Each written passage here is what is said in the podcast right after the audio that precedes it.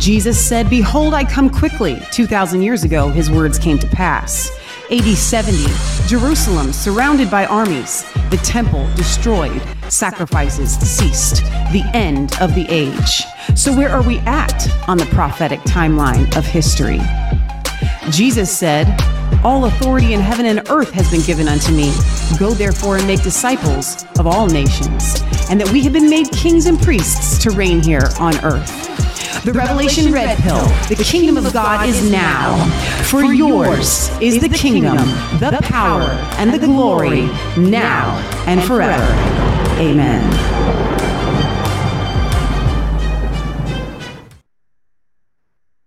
All right, hey guys, welcome back to Resistance Chicks.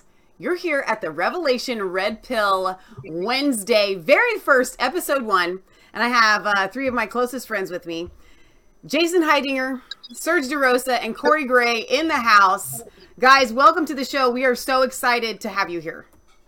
Hey, it's nice to be here. Thanks for having us. Okay, so normally I would do an intro for all of you, but maybe you guys can do that yourself. Um, if you guys are just now joining us and you're wondering, what is this all about? Well, for a long time, the church has been made impotent powerless. We have been railroaded, walked all over while the elite take control of where we are going, not just in America as a nation, but in the world. And it's all because of a false end times theology that says that the world must get worse and worse and worse, and then Jesus comes back and rescues us. But actually, as you guys saw in the intro, is we are kings and priests. We reign now. We have dominion now and that we want to go on a journey with you every Wednesday. We're going to do Revelation Red Pill Wednesdays. You guys are used to swallowing the red pill. This is the most joyous red pill you will ever swallow. It will Most take, of them are kind of really painful. It will take a giant weight off of your back through the scriptures. You're going to see from Genesis to Revelation how God has a good plan for you and for this, as my friend Cory likes to say, the planet. the planet. He kind of says it a little bit Trump like. Uh, the planet, the earth, this place that we're on. It doesn't need to be destroyed. We don't need the, the new heavens and new earth. We're going to break that down. We're going to tell you what that means. Um, but these are our friends. Cory has an amazing testimony. He came out of a lifestyle of, of drug dealing. He got arrested under a drug charge and he went to prison. And in prison, he read the Bible from cover to cover and he got excited and he thought we were victorious. And then he went to church. and the church told him, no, no, no, you don't understand. There's this thing called the rapture. And Why don't you let bad. Cory tell the story? Well, it's... I wanted to give a little introduction. Okay. personal introduction to everybody. Okay, but he is going to tell that story today. And what's amazing about this story is that Cory went on to be a missionary in Nicaragua where he met his wife and he lives there actually right now. He's not here in the United States. Reigning as a king. Reigning as a king, exactly. But I have another friend. His name is Serge. We met him where we go way back, way back in the day to Tulsa, Oklahoma when we went to the same church, Guts Church. And we became really good friends on Facebook. And we actually, Serge and Michelle and I and our friend Matt, we actually kind of discovered that wait a minute, I think we have a victorious outlook here. And we would send each other scriptures back and forth and and it was out of these talks that with Serge encouraging us you got to get this out there you got to get this out there that the revelation red pill was born the 17 episodes that you can guys can find and we little red did pill we Academy. know until serge introduced us to cory that cory had already been on this for like you know exactly. eight or nine years i think so it's 10 now serge but... met cory through uh, kingdom business and serge is like i think Cory has this kingdom message. And then Jason comes into play because Jason and Serge were um, co-pastors at another church and Jason and Serge get to talking and Jason's like, "Oh my gosh, this makes so much sense." And we got a chance to meet Jason and his beautiful wife when we visited Tulsa in 2021 for the Clay Clark uh, very first Health and Freedom conference there. So that's how we became friends with Jason and it's and then Jason and, and Serge now have their own church ministry break it's not even just a church man it's a breakaway kingdom hub. So i want you guys to individually kind of tell us a, a, little bit about where god has you in ministry versus maybe where god has other ministers in the end times theology because you guys have good news. So jason because you're at the top of the screen i'm going to make you go first. Where do you see ministry now that you have what we call the revelation red pill well, to me, it's the complete gospel. Because back when I was learning the end times, going through school, it was always Jesus did part of it when he went to the cross. Jesus said, It is finished when he went to the cross. He finished it. We're not waiting for, we're not 2,000 years later waiting for Christ to finish it. Um, he finished it. So knowing that the kingdom is now, knowing that he finished it, and we're walking in that today, it just allows us to bring true hope to people. That we're not teaching them, man, it's going to get worse, and at some point, God's just going to rip us out of here. A lot of people believe death and the rapture are saviors, but no, wow. Christ is a savior when He did it on the cross. Yeah, and we get to walk in that today. That's so good. All right, Serge, you're up next on our um, Brady Bunch squares. Yeah, you, so you know, me and Jason run really close together, um, in this ministry, so we we carry a lot of the same stuff. So I would ditto what he said, but we just carry that message that the earth belongs to the like it belongs to us. It's not going to be taken away from us later. God didn't give it to us in order to take it away and give it over to Satan for a few years. No, it's not going to happen. And we not only win in the end, we win now. We, we we're we're winners right now. We're you know more than conquerors at the moment. So that's the message that we carry just a message of reconciliation a message that says you know um, that the righteous inherit the earth that the earth is ours it belongs to us there's not destruction coming to it and the reason we see darkness is because we're not stepping up and doing what we're supposed to be doing you mean it's not because there's prophecy that says that the world must go to heck in a handbasket and then Jesus comes and saves it all? No. So I don't know if you remember, but when we first started stumbling on this, one of the key things I heard in the spirit was you're on the wrong side of history. And I was yeah, like, what, yeah. what does that mean? And what we started finding out is, you know, most of the church is waiting for Matthew 24 to happen when Matthew 24 has already happened. And I was believing for that same thing. I was looking for the signs of the times, waiting for Jesus to come back, waiting for Elijah to show up, and then the, you know, the the tribulation will last and the world goes to hell in a handbasket. And I was waiting for that to happen. But what we started finding out is we were really on the wrong side of history because that had already happened. And it was talking about the temple in Jerusalem, not the entire earth. So Serge just opened up a can of worms right here in the beginning. So I want you to stick with us. when he just said Matthew 24 has already happened. Don't you go anywhere. Don't you run. There's no heresy. We got the proof. It's Hell coming. You're going okay. Okay, Cory, tell us about about where you where you were when you first got out of prison. And I do want you to kind of tell that story of how like you went to church and oh my gosh, here here I am thinking that I'm victorious and you're telling me I'm not? Mm. Okay. Yeah, so I was uh, I grew up apart from church, didn't know much about Jesus or God, and I got actually a weapons charge. I was a drug dealer for about 14 years, and I was in prison, and I just I was full of demons. I heard demon voices, saw evil spirits for years. They put me in the mental hospital, all these psychotropic drugs. Um, but one day I was like, I'm gonna pray. I'm gonna get out of here, and I don't want to keep living like this. And I prayed and I said, God, would you forgive me mm. and teach me your way? And nothing really happened in that moment. But about four days later, one of my friends in the prison said, All the answers you need are in the Bible. And he had never said anything about the Bible up until that day. And I said, No, they're not because I had been reading in the book of Ezekiel. I had a Bible in my my room, but Ezekiel is a pretty hard book to start with. Uh, so I went back and I was like, whatever, man, what's this guy know? And I opened up to Ephesians 2, where it says you were following the prince of the powers of the air, the spirit that works in those who are disobedient. And then it gets down to you are saved by grace through faith, not of your own works.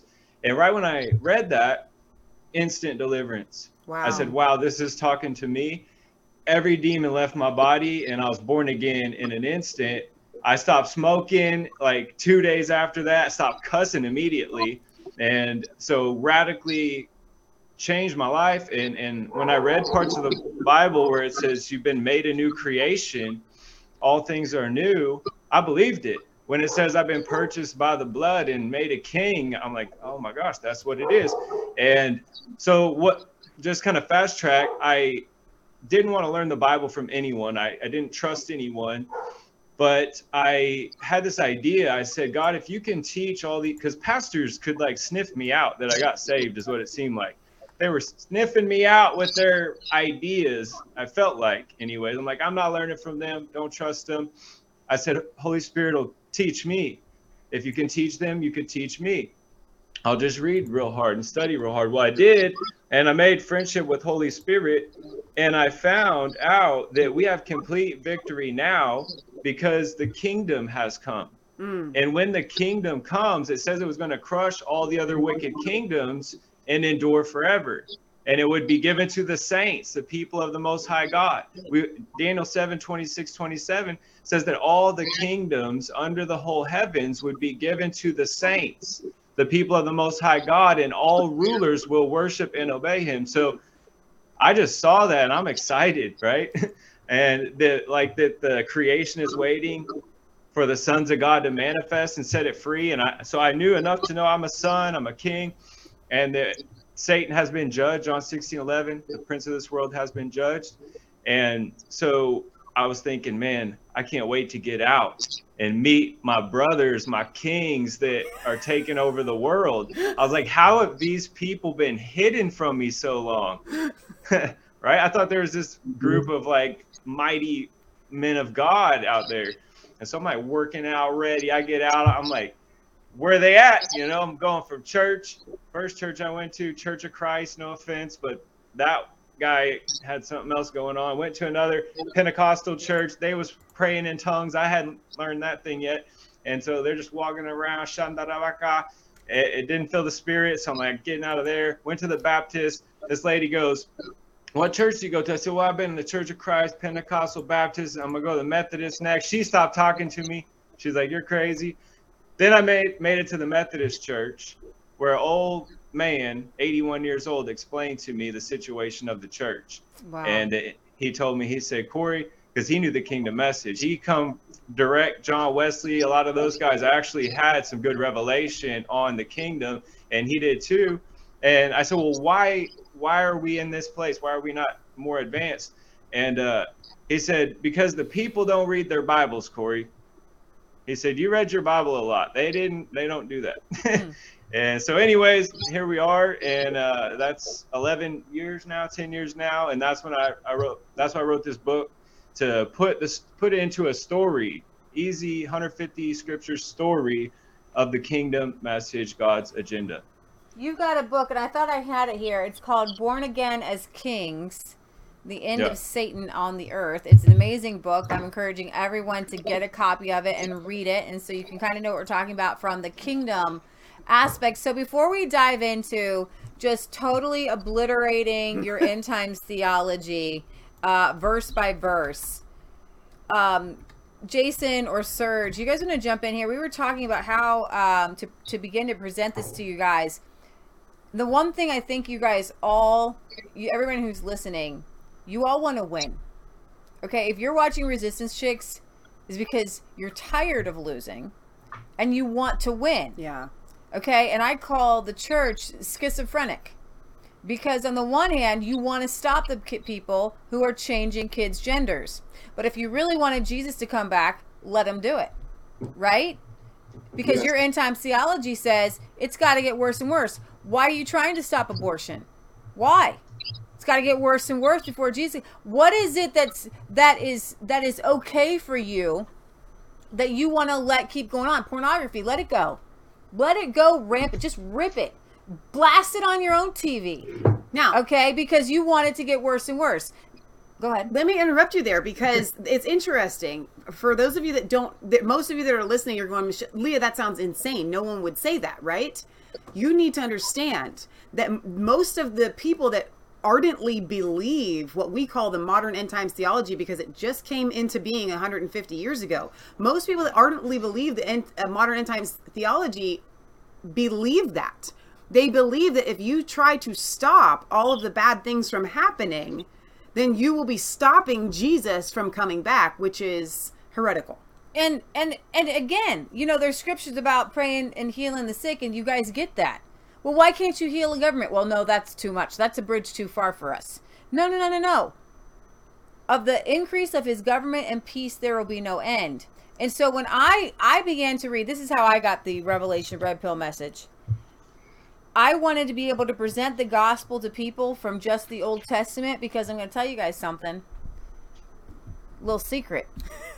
The disciples spread the gospel without a New Testament. Okay? They actually convinced even Gentiles that Jesus was the Messiah by actual scriptures from the Old Testament showing the world that Jesus fulfilled these these scriptures. Paul, when he was going before Caesar, when he went before Rome, when he went before the Pharisees, Pharisees and Sadducees, when he went uh, eh, before the Greeks, he was convincing them from the law and the prophets from the Old Testament. And I went to Bible college. I've been in church. Every time the door was open, we were there. We must have been in church two, three days a week most times. Okay. And I did not know how. I did. I couldn't find Jesus in the Old Testament. I didn't know where it was because we spent all our time in this box dancing these moves. Okay. In the in in in that New Testament. Okay. I even had a minister say, and Serge knows him. What do you need the old for? You got the new. Okay, well, that's you, need the old. Let's put it that way. So I opened, I opened up, and I tell you what, this is the Bible that I actually used. It's called the Archeo- Archaeological Study Bible. It's had a little bit of uh, struggles throughout the years. I read this twice, by the way.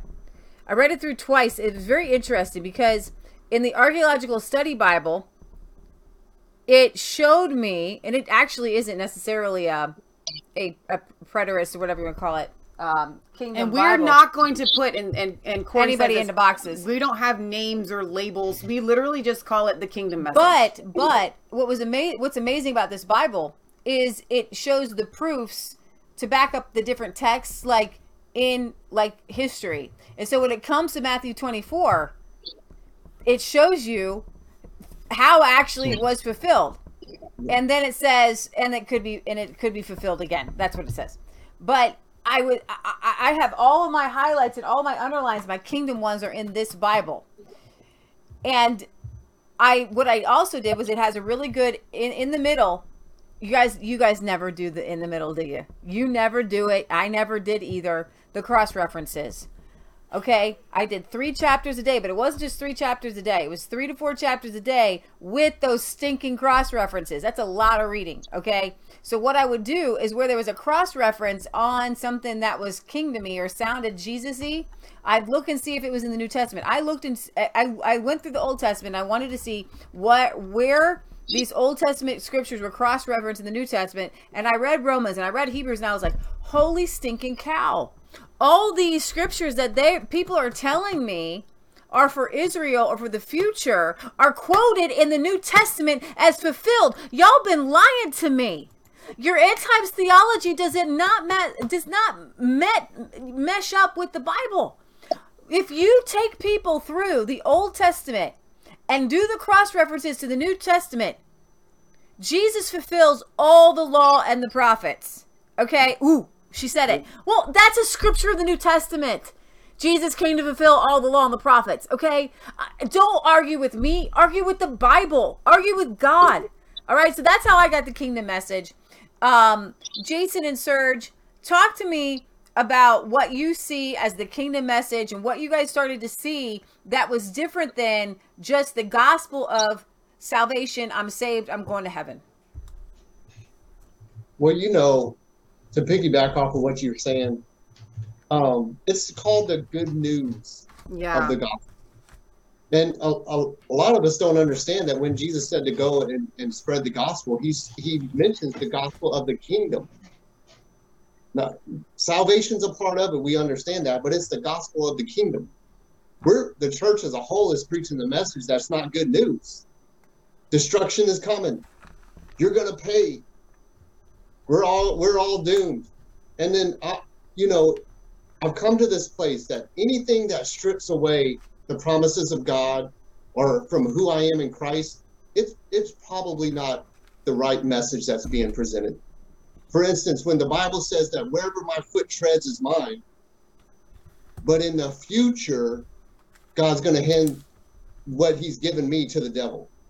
Yeah. It says that we're to rebuild old ruins, but in the future, the ruins that we rebuild are handed over to Satan to be destroyed again.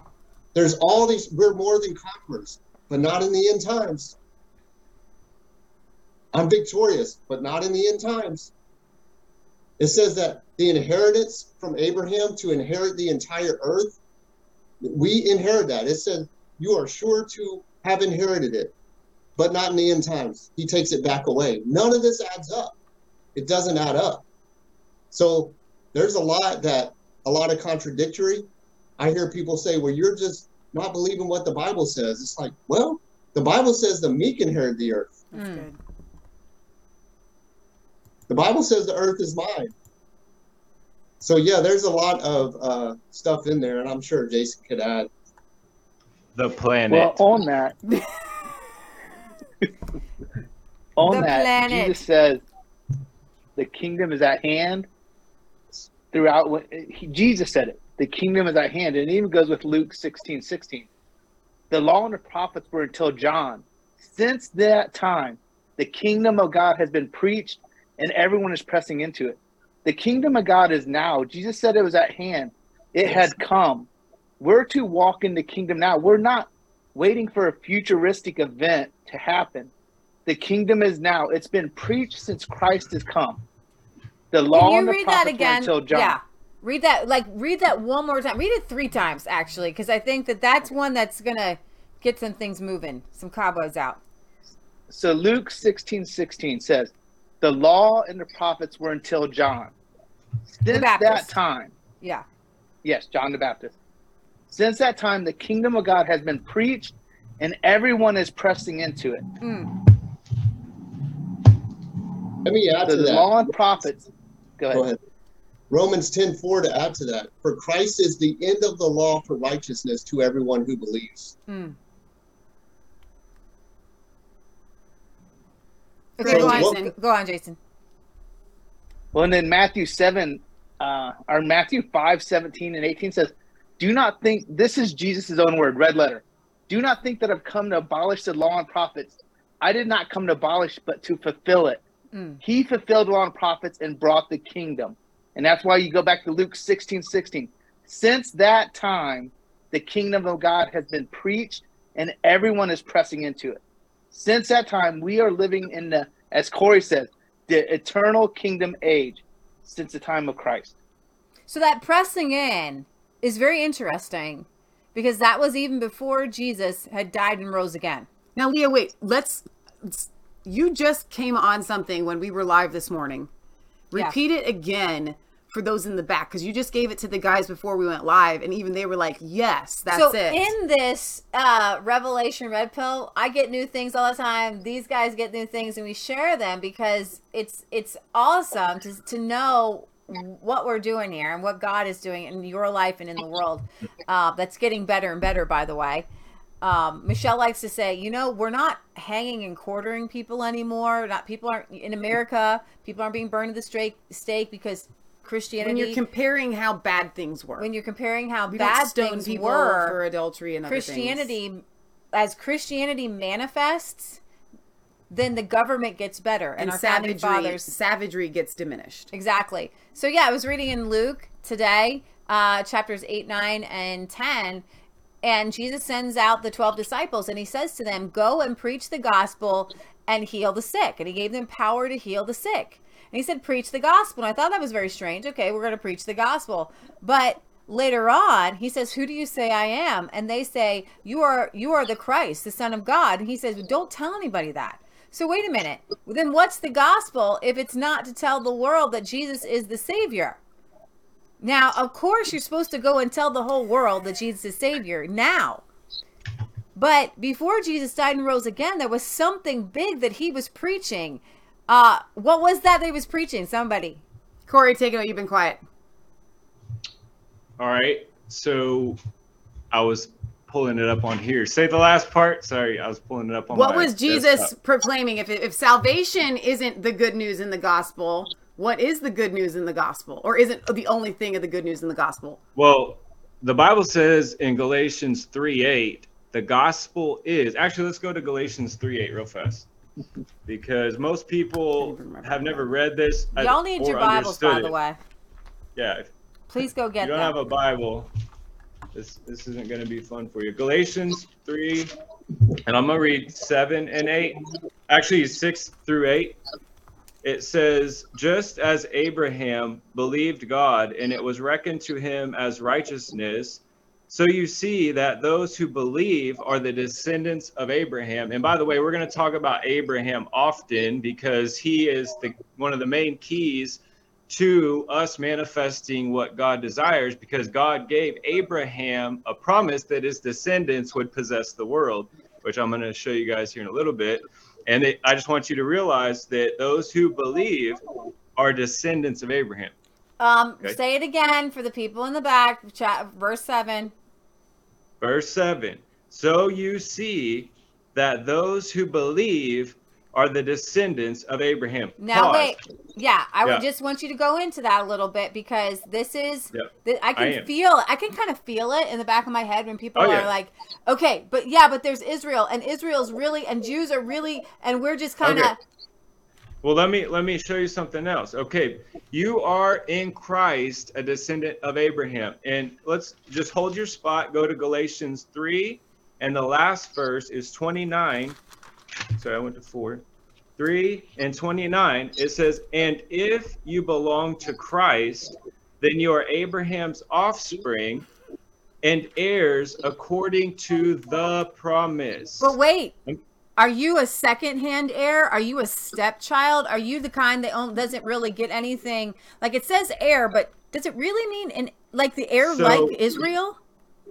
I'll I'll explain it, but it's through faith you be you are counted righteous, okay? And that's how you become a son or descendant, seed of Abraham through the righteousness that comes by faith. It's not through works, it's given as a free gift, but the gift comes through you putting faith in your heart in God. All right? And he counts you righteous and then he puts the blessing and promise of Abraham on you. All right, keep your spot. Look at Galatians 3. We're talking about good news here, guys. I haven't even wrapped it up. Galatians 3 13 and 14. Christ redeemed us from the curse of the law by becoming a curse for us. For it is written, Cursed is everyone who hangs on a tree, in order that, you should underline that part, he was hung on a tree in order that in Christ Jesus the blessing of Abraham might come to the Gentiles so that we might receive the promise of the Spirit through faith. So, Gentile, Jew, all of it, it don't matter, okay? But let me point something out. There's something that people miss right here. There's a blessing and there's a promise. And this promise, if I were to ask a hundred Christians what this promise is, I bet zero would get it right, unless you guys have heard me or Serge or Jason or Resistance Chicks. But what is this promise? It says we are heirs of the promise, heirs of the promise. Okay. Well, let me finish what I was going to read at first. You asked me, what's the good news, right? What's what's the gospel? Well, Galatians 3 7 and 8. So you see that those who believe are the descendants of Abraham, and the scripture foreseeing that God would justify the Gentiles by faith declared the gospel beforehand to Abraham, saying, All the Gentiles shall be blessed in you. It doesn't say saved. blessed. It actually so some versions say nations. Most versions say nations, but it's families. So this All right, this gospel is- is, a little different here. I'm hearing. I'm you mean the, feeling the gospel was preached to Abraham? Yeah, and and the, what God told Abraham is all nations will be blessed through your descendants; they will possess them. um, that's the gospel. The gospel is that the descendants of Abraham, Jesus died on a cross, so that we would get the promise of Abraham. We need to go and read that promise because without understanding that promise, that's the problem. We're, we're we don't realize Jesus came died on a tree so that we would have the blessing. And and when it says in the promise of the spirit they say oh yeah it's the promise we would get the spirit. No it's the promise the spirit of the lord gave abraham. Trust me i've heard pastors teach it that way over uh, so many times. You guys might have too. But no it's because they don't know the promise. Abra- why are we talking about abraham for all those out there who think the old testament's done away with well abraham was before the law of moses yeah, we're not doing the law of Moses, but the the blessing and promise Abraham, that deals for us in Christ. I just read it. If you're in Christ, you're Abraham's seed. Galatians 3 29 says, If you belong to Christ, then you're Abraham's offspring, heirs of the promise. And last thing, I've done preachings and, and I've said, You guys have a promise that you know not of. Wow. Mm. There's a lot of blessings in here. There's a lot. I'm reading a lot of blessings. Um, I don't know about you guys, but when you think of blessings, are they just spiritual? Nope. No. No. Hey, Cory, What? in a nutshell, what is the blessing and promise? Just to make it plain for everybody, what is it? The blessing was announced to Abraham in Genesis 12. Blessed are those who bless you, cursed are those who curse you. All families on earth shall be blessed. He spoke that over Abraham. We have that on our lives. Blessed are those who bless me, cursed are those who curse me. All nations on earth shall be blessed. I have a blessing, or I have a blessing with na- national potential. The promise is this. Should we read it, or you just want me to tell you it? Read it. Let's read it because it's worth. the promise is short. It's in Genesis 22. But you guys, you know the story where Abraham goes up with his son to offer him as a sacrifice, and then a, a Yeah. ram appears in the thicket, and everyone preaches, and the Lord provides. Well, actually, that's not the point of that. Okay. The point of that test was Abraham passed the test. Yeah, God provided. And because he passed the test, an angel from heaven came down twice and gave him a promise. Right after the same, same chapter. But we preach on the Bram showing up. God will provide. Just hang in there. and we missed the promise. Okay. The whole point, the whole thing of the Bible. I mean, we're talking promise, promise, promise all throughout the New Testament. Even the Old Testament is talking about it. But all right, so I'm- get excited and then I'm just like, ah, where's the verse? I feel it. I feel you. Yeah, sorry. Some people say I'm like a, a fire hose. I'm trying not to do that tonight. so I'm reading in the NLT, guys, if it looks a little bit different, but we're at Isaiah, or Genesis 22, verse 15. Then the angel of the Lord called again to Abraham from heaven. The second time, normally is what it says. hmm It says, This is what the Lord says because you have obeyed me and have not withheld even your son, your only son, I swear by my own name. Mm. It's an angel of the Lord swearing by his own name. This is the promise right here. Open your ears. Mm. It says, I will certainly bless you.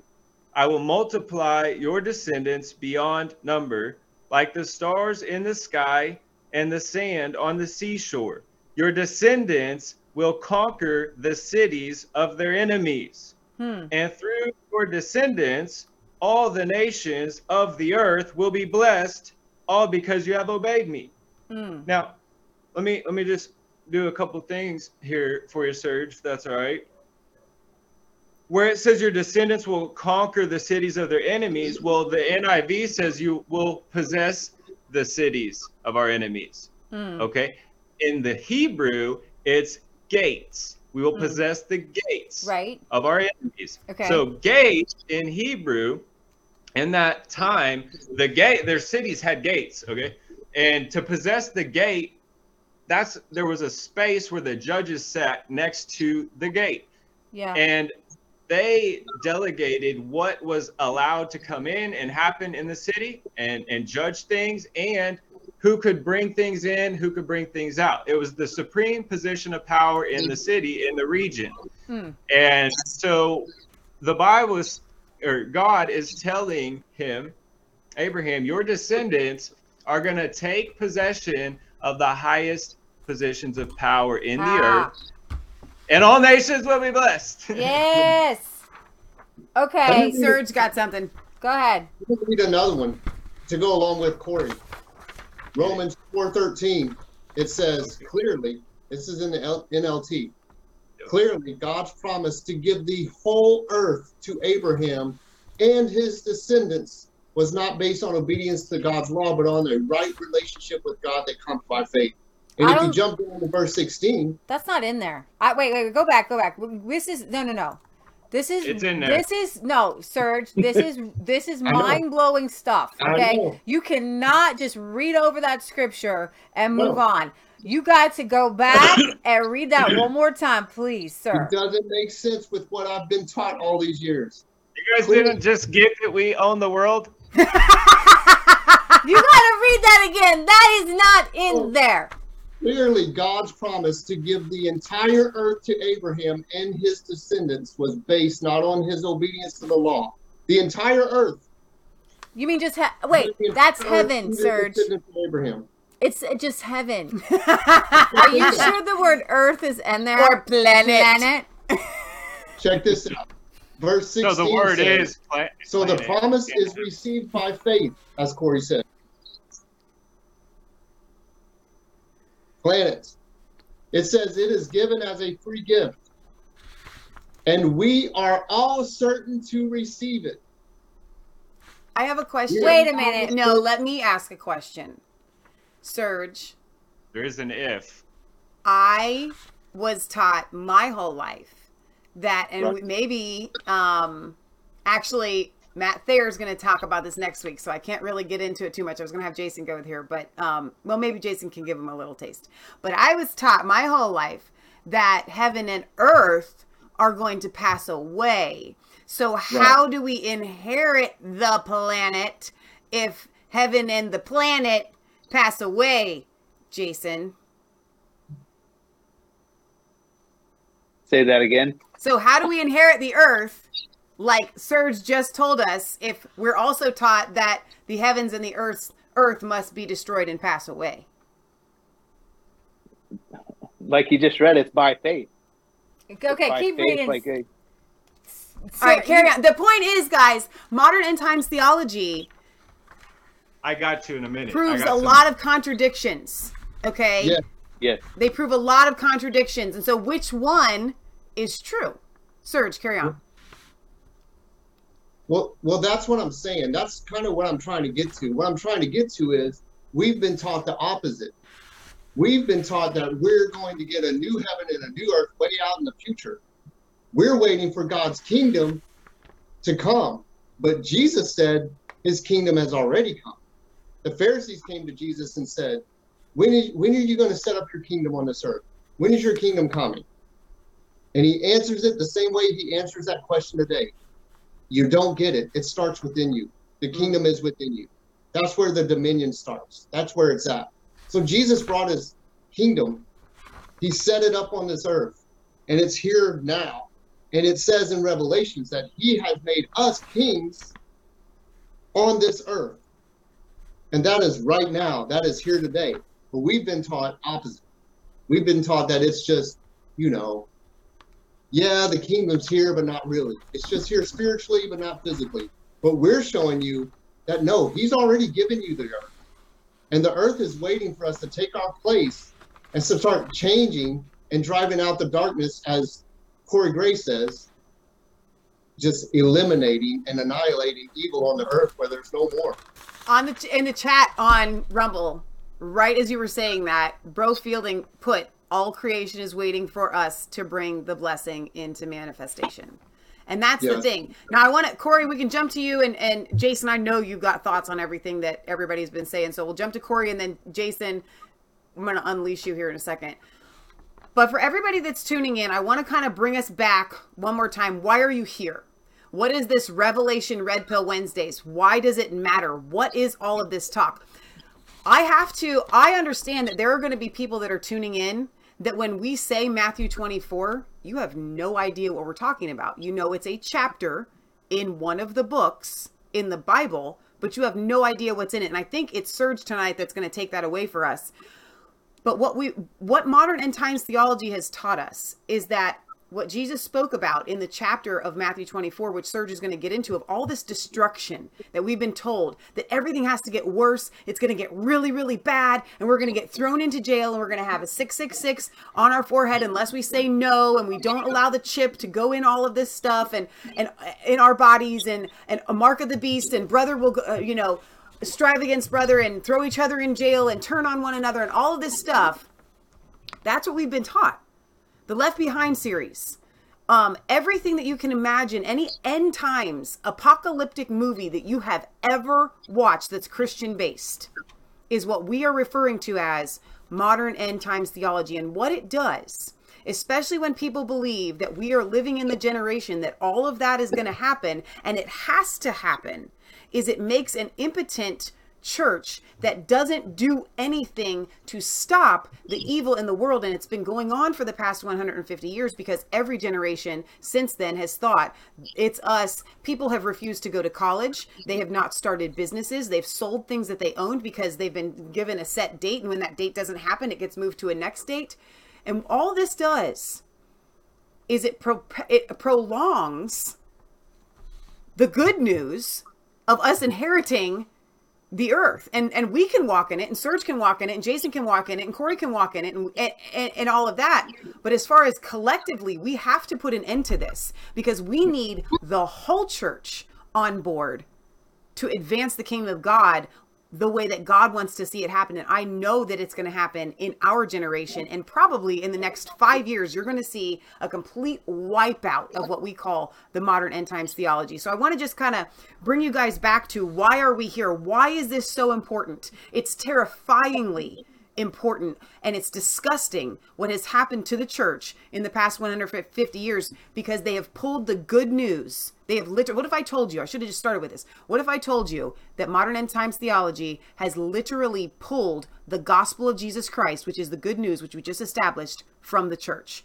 That's why we are seemingly losing because we've lost the gospel. Now cory i know you had something you wanted to say Yeah, well, that's exactly right. They've made a gospel that is the opposite of what God said. God sent his son not to condemn the world, but to save the world. And most people say, well, that's just talking about people. No. John 3:17 is talking about he came to sozo, save, heal, deliver the cosmos, planet and its inhabitants. God came to save the world not just people. God is reconciling the world back to himself, not counting men's sins against him. He's reconciling people and the planet back to its original positioning of divine favor in the garden. And someone asked a great Yeah. question. And people are like, well, how do we get the evil off the earth? We have to start believing the promises. There's a promise in here that says in Isaiah 54 tyranny, you'll be establishing righteousness, and tyranny shall be far from you. If anyone causes strife or comes to attack you, they will fall down because of you. See, we have the answer is in the word, in his promises. You have to stand on the promises and say, Father, you say this. Father, you say I'll possess lands. You say I'll restore broken cities. You say we'll possess the gates of our enemies. I want that. I want to flow with you. Let's go. Let's rise up. See, the issue we have today is the, the devil has worked overdrive to make the church think it's the end of the world when it's actually the end of him on our planet yes right? Because think about, it. let's look at real fast John 12 and 31. Like I said, guys, get your Bibles out, get your highlighters out, get your pens, get your notebooks out. You're gonna want to go back and do Yeah, don't be using your Bible app. I always tell everybody at our church, not bring a real Bible. because you want to underline these things. Yep. They're like, I can underline it in my app. No, stop it. All right. So, John 12 and make sure I'm right 12 and 30. Jesus answered, This voice has come for your sake, not for mine. Now is the judgment of this world. Now the ruler of this world will be driven out. Wait, wait, stop. You can't keep doing that. What does now mean? 2,000 years later in our future, we're still waiting.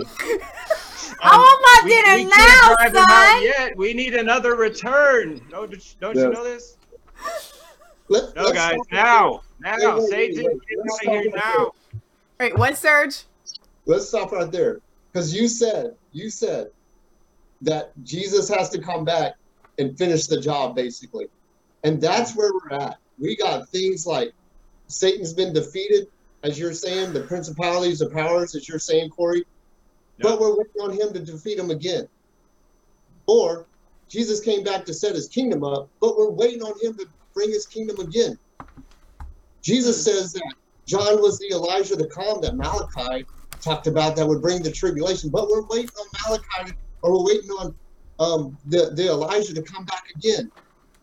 Everything that Jesus did, we have a church that's waiting on him to do it again. Go ahead. Yeah. I- Insert that. Well, and what's happened is we have even the best movements out there. That's why I'm so glad you guys are doing this.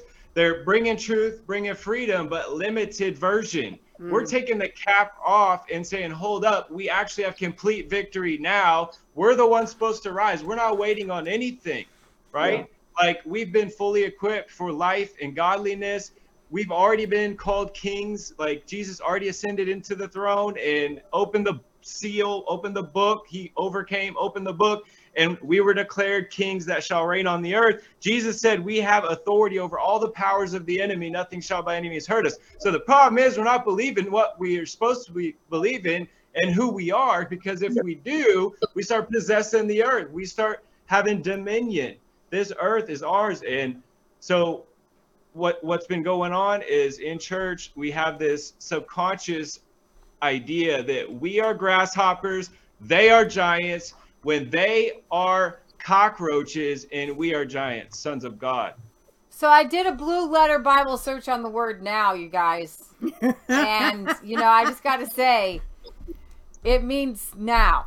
It's So now, present Satan, get out. right Evil, get out. now, present this time. It's not and and listen guys, God's not confusing us because and I go back to this. In the book of Daniel, at the end, he said, "Yo Daniel." And he said it just like that. Yo. Yo Daniel, I want you to close up the words of this prophecy. Why? Who knows? Jason knows. Because it's because it's in the future. Yes. it's going to be far in the future. And that was like five or six hundred years okay? Now if he had said it's going to be now and then the messiah didn't come for two for 500 years you know that would look really weird. He probably But- would have said, "Don't close up this book." he would and what does revelation say? Revelation 119 says, Write these things I have shown you, and the things that are, and the things that are about to come after these things. Come on. and And don't it's in, re, boom yep, Revelation 22:10. And he said to me, Do not seal the words of the prophecy of this book, for the time is at hand. what is this what time is is this hand. madness Jason, expound on that since you had the scriptures. What time? what is it at hand Does that mean in your The hand? The kingdom. Sorry. the kingdom is at hand. So Revelation twenty two ten. He said, "Do not." See, in Daniel twelve four it says, "Seal up these words." Ooh. But in Revelation it says, "Do not seal the words of the prophecy of the book, for the time is at hand." It's not at hand today, two thousand years later. It was at hand in that time that John got the revelation. And Now- so we're not waiting. Can we He's prophesying Go Can ahead. we linger here? I want. Can everybody just linger right here on the Daniel? Seal it up, and the Revelation don't seal it up. Could each of you kind of ex- just whatever you want to say? And then I want to go into Jason what we asked you to cover tonight because I think now is the perfect time to go into that um because it goes right it goes hand in hand. So Yeah. Serge, go ahead. Well, you know, in the first chapter alone of Revelation, it mentions three times that these things will happen soon, will happen quickly. These these things are at hand. The angel says, "I'm going to show you things that have taken place, have meaning, oh, some of this that I'm giving you has already taken place. I'm going to show you things that are taking place. Oh, that means some of the book of Revelation was being fulfilled as he's writing it. And I'm going to show you things that must quickly take place. no, no, it doesn't say that. I'm it doesn't, because like, uh, three uh times. they they will believe you. These people, But but they won't believe that third part, Serge. it, you know why we don't believe that third part? But because we can't even believe what a generation means. Oh, But we'll later. Jason laughed. That was a good chuckle. It's true though. All right, Cory, go ahead. I'm typing. What? Go somebody else. okay. Okay, no, Jason, can you just take a dive and we're just going to sit back because I know you got. I, Serge may have even stole some of the stuff that you had prepared for this. Guys, Yeah. there is a big dis, um, dispute. You may not know this about when the book of Revelations or Revelation, the revelation of Jesus Christ, was written because modern end times theology hinges on it being written at a later date than it actually was. Jason, take it away. So for me, when I first really got into the kingdom message a second time, um, about three years ago, I had to settle in my heart when Revelation was written. Because when I went to Bible school, they're saying it's written in 95, 96 AD. Right. And most of that isn't based on what the scriptures say. Right. It's based on the writings of a early church father, and I'm probably going to pronounce it wrong, Ignatius, Eusebius. What he said in No, What the it? Ignatius is the other one. Okay. Perfect. yeah, and he wrote in one of his works in the second century that basically he believed that um, when Paul or when John was exiled was during the reign of Demetrius. And then other later church fathers quoted him. But if we look at the most important thing, what do we say? We want scripture to tell us. That's the main thing we go to. So if we go through Revelations, and Serge already started there.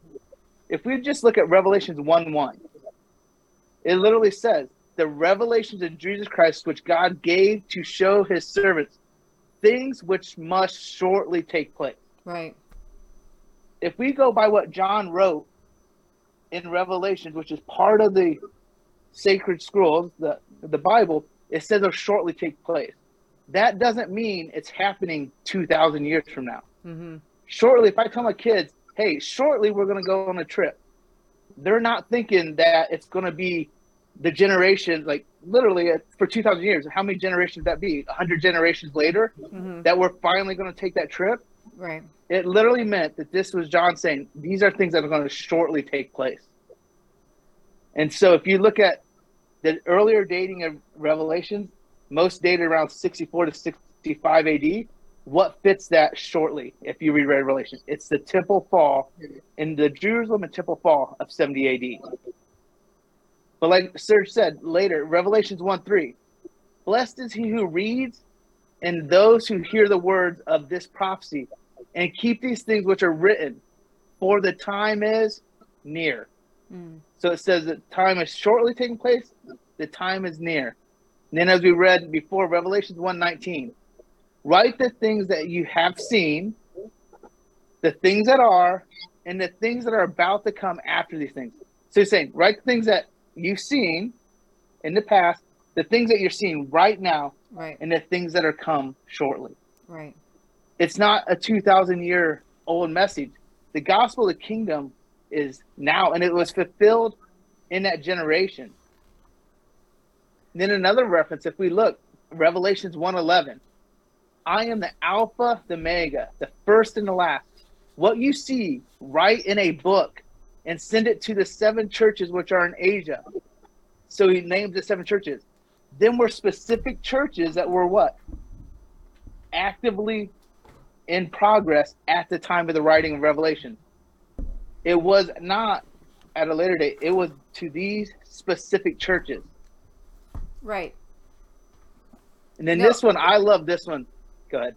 No, I'm going with you. I love There's, um, there's an amazing book on this that breaks this completely down. I'm looking for it. It's, It's uh, not down here. It's up uh, by Ken Gentry. But keep going because this is key. When you put these together, I just want everybody to kind of follow Jason here. And and the Bible needs to interpret the Bible and not a church father two or three centuries later. Go ahead. Yes. So Revelations 1 7. Behold, he is coming with clouds, and every eye will see him, even they who pierced him. Do you hear that? Even they that pierced him. So if he's coming today, Mm-hmm. I was not a Roman soldier that pierced him. The Roman soldier that that actually empire doesn't exist. Behold, What? he's coming with clouds, and every eye will see, even they who pierced him, and the tribes of the earth will mourn because of him Mm. we were not the Roman soldiers that pierced him, were we? No. That happened. That generation. And as Serge mentioned earlier, what? We don't understand a generation. A Bible generation is what? 40 years. That's right. That's why they spent 40 years in the desert because that generation had to die out so the new generation could possess the promised land. So And then this one, go ahead. good. Keep going. And then Revelation 1 9. I, John, so this is the writer of this. I, John, both your brother and companion in the tribulation. So it's not a tribulation today. He, John was the companion in the tribulation because if you read it, most believe that most of the other apostles were killed before or around 78, where John was the one that lived the longest. And he said, I will be a companion in the tribulation and kingdom and patience of Jesus Christ. So that's just right there. John said, I'm going to be a companion in this tribulation Mm. that he Oh. was writing about. It's not for us, it was for that generation, So Jason, that did transitional generation. did you have prepared in your notes about the the different ages that John would have been? If not, that's okay. I just want to highlight it right now. I don't want to take it from you because somebody left Nope, it in, the, in so. the chat, and this is really good. Um, Alan Marr, John would have been in his 90s if it had been written in AD 70, and he was like recorded as having like ridden horses really fast at that time. And I'm just, I'm not sure that a 95, maybe a 95 year old guy could have been taken John, off riding. John, I think the way that John is is described, it sounds like he was younger than Jesus. So in the 70s, he probably would have been, let's go with 70 at least, you know, 69, 70. But indeed, if you're talking about a later date of even 85 or 95, um, those don't mesh with the age of John writing this writing. Um, and it's very interesting because this book of Revelation, it went far and wide and actual church fathers talked about John during the t- that that the that the book of Revelation had been in circulation when John went like on a circuit ride around to all these different churches. So no, he wasn't old enough for that to happen because that book of Revelation was already in circulation when he did a circuit ride around to That all would these have different put churches him like at like a hundred at that point. to do a circuit ride. Yeah, Yeah, because the notes I have, if it would have been dated at the later date, basically John would have died within four years at an age of about 94.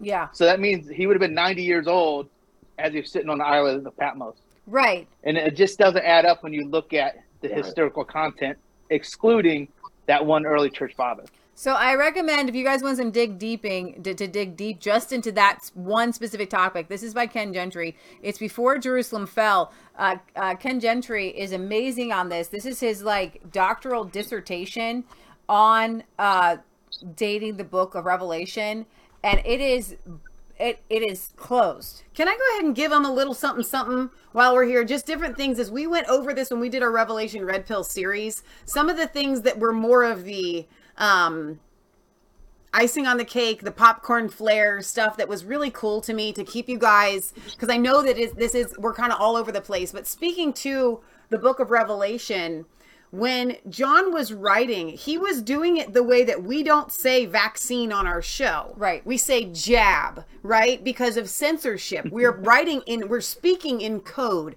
John did that throughout uh, the book of Revelation. So when we talk about the mark of the beast, and Nero's name literally being spelled out in um, Hebrew as 666 and Nero was also called the beast at the time. They literally yeah. called him that. There's a whole host of those Nero things. was so dreaded by many that after his death, there began circulating haunting rumors of his destructive return.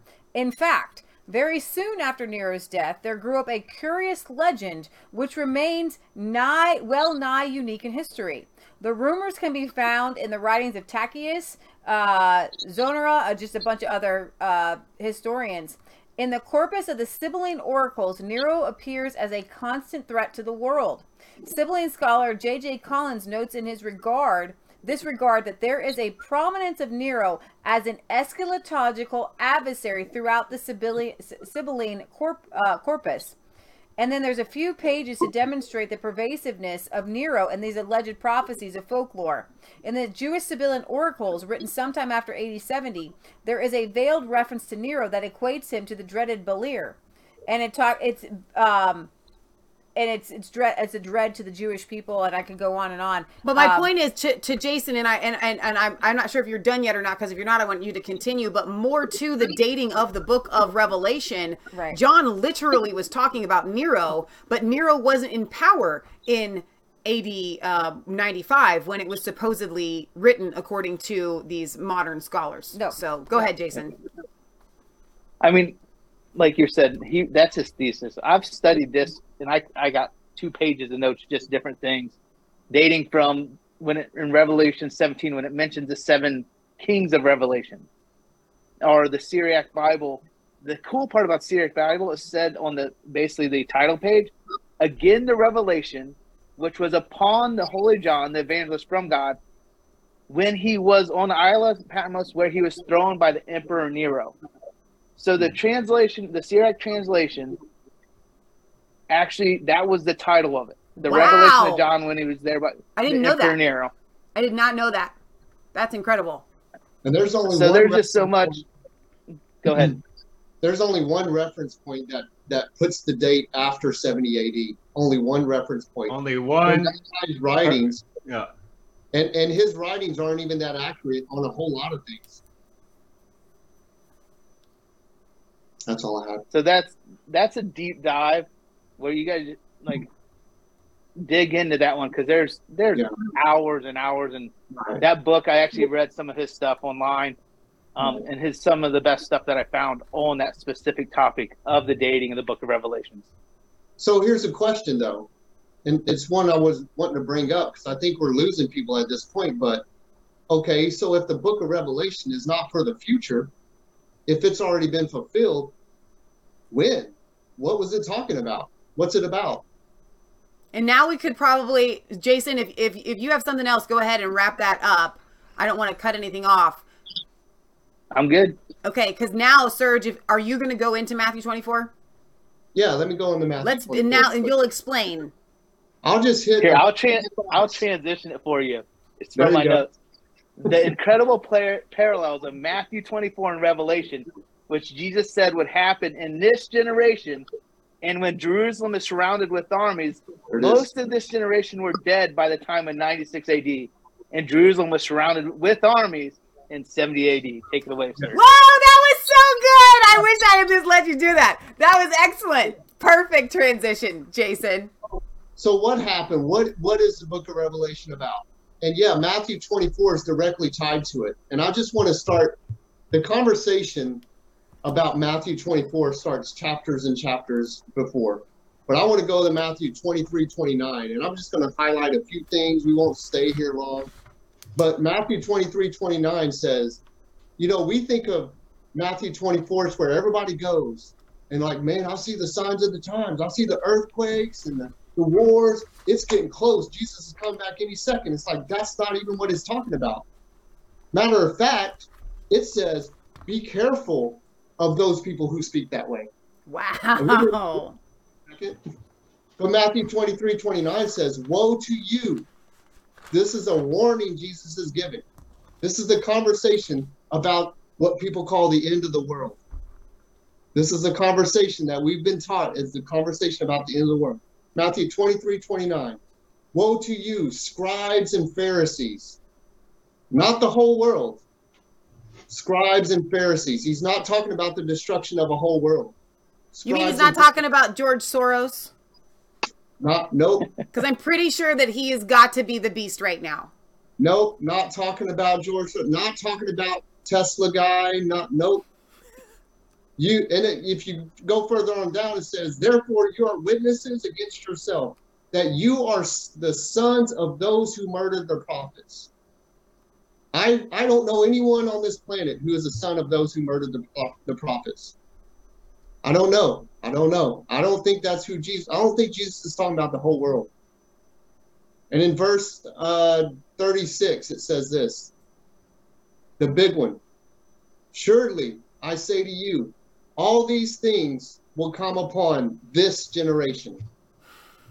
And I've heard it been taught that we're that generation. Well, that doesn't even make sense because the, Ba- the Bible is accurate, the Bible is not messy, and in the Word of God, the- a generation is 40 years not 2,000 years. It doesn't even make sense. I asked a kid recently, and I read them this verse. It was actually my son. I said, What does this mean to you? Assuredly, I say to you, all these things will come upon this generation. And he was like, What do you mean? Like, it's going to come upon this generation. I was like, Exactly. It's exactly what it means. It hmm. doesn't take brain science. We don't have to like piece things together. It happened in that generation. Let's jump on down. Matthew 23 37. Oh, Jerusalem, Jerusalem. Jesus is warning Jerusalem, not the whole world. The one who killed the prophets. Not the whole world. He's talking about Jerusalem. This is what this is what Revelations is about. It's about Jerusalem. It's not about the whole world. It's not about a destruction in the in the future. Jesus said it would happen to that generation. Matthew 24 1. It says that Jesus went out and departed from the temple. And his disciples came up to him and they said, Hey, Jesus, look at the temple. It was an amazing temple. It was beautiful. Look at the temple. He Wasn't said, it a wonder of the world at the time? it was a wonder of the world at the time. And Jesus said to them, Do you not see all these things? Pointing at the temple, not the whole world. Assuredly, I say to you, not one stone will be left on another that shall not be thrown down. Hey He's- Serge, what did they Go ahead. what did they call the temple back then? Oh, Oh. it was three parts. They called the temple the heavens, the earth, and the sea. But- Okay, Cory. Wait, wait. This is Cor. This is Cory's little wheelhouse. Go ahead, Cory. Tell us about the temple. So yeah, I mean, to find out, the temple was a replica or a representation of the cosmos. Okay, so you had the inner court, the outer court, and then the sea. The inner court was the holy of holies. The outer court was where the priests would go, and then you had the sea, which was where the people would would mingle. Um, but they it was a representation of the cosmos, so they called it the heavens and the earth in in Jerusalem. And people have asked me, Cory, how do you know that? Well, you have to learn the language of that time. And so I actually I was looking for my screenshots because I have some on my computer. I, I put them in a folder, but in Josephus's writings, he actually has uh, he was one of the most renowned historians of that time, and he explains the temple is a exact representation of the heavens, the earth, the sea. And so yeah, they called the temple the heavens and the earth. So when you read Matthew 24, that's why they why King James is like, what's the sign of the end of the world? Right? I'm not gonna go into it, but you know, and then it says the heavens and the earth will be destroyed. People think it means the planet. It's not the planet. The, the, take it away, sir. Yeah. Well, let me go into Matthew 24 3, because we'll talk about that. It says, Now, as he sat, this is the same conversation. They came out of the temple and said, Jesus, check out the temple. And he said, Yeah, that thing's getting ready to be destroyed. And it's going to happen in this generation. And then they get to they went to Jesus privately. Same conversation. Now, as he sat on the Mount of Olives, the disciples came to Jesus privately, saying, Tell us when these things will happen. What things? What he was just talking about. He's not ADD, it's the same conversation. And what will be the sign of your coming? And the end of the age, not the end of the world. That's a bad translation. Get rid of your New King James Version. It's not working. It's the end of an age. Age in the New Testament. When you go do your word studies, as a lot of us like to do, age is literally means age of the old covenant age Old of the old testament governance it's not talking about the end of the world It's a Can I- really horrible translation, you guys, and other translations do say, do they not, Cory, age? yes Yeah. Yeah. I just want to insert something here. the for- word is aeon. It's aeon. It's not cosmos. This Yeah, is correct. this is the this right here is the most confusing scripture in the entire eschatological end times nonsense. But let's. I, I'm going to insert this very quickly while Serge continues. The trans. We talk about. I grew up always hearing about the old te- old covenant and the new covenant. The old covenant and the new covenant. Got that down. Learned that in very early in my like childhood Bible school. I remember it. The old covenant, the new covenant. The old covenant. But all they taught us was the old covenant, the new covenant. They never ever addressed the transition. They never said like so Yes. what I'm saying is something that is so important of Yeah. the sacrifices ending and Jesus bringing about whatever it was that we are taught he was supposed to bring. If it's just salvation, fine, let's just go with that, whatever. Mm-hmm. What why is it that no one ever points out in scripture when Jesus addresses the all of it because he does because it's so important. Jesus Right. was literally talking about the transition from the old to the new, but we don't preach it. Carry on.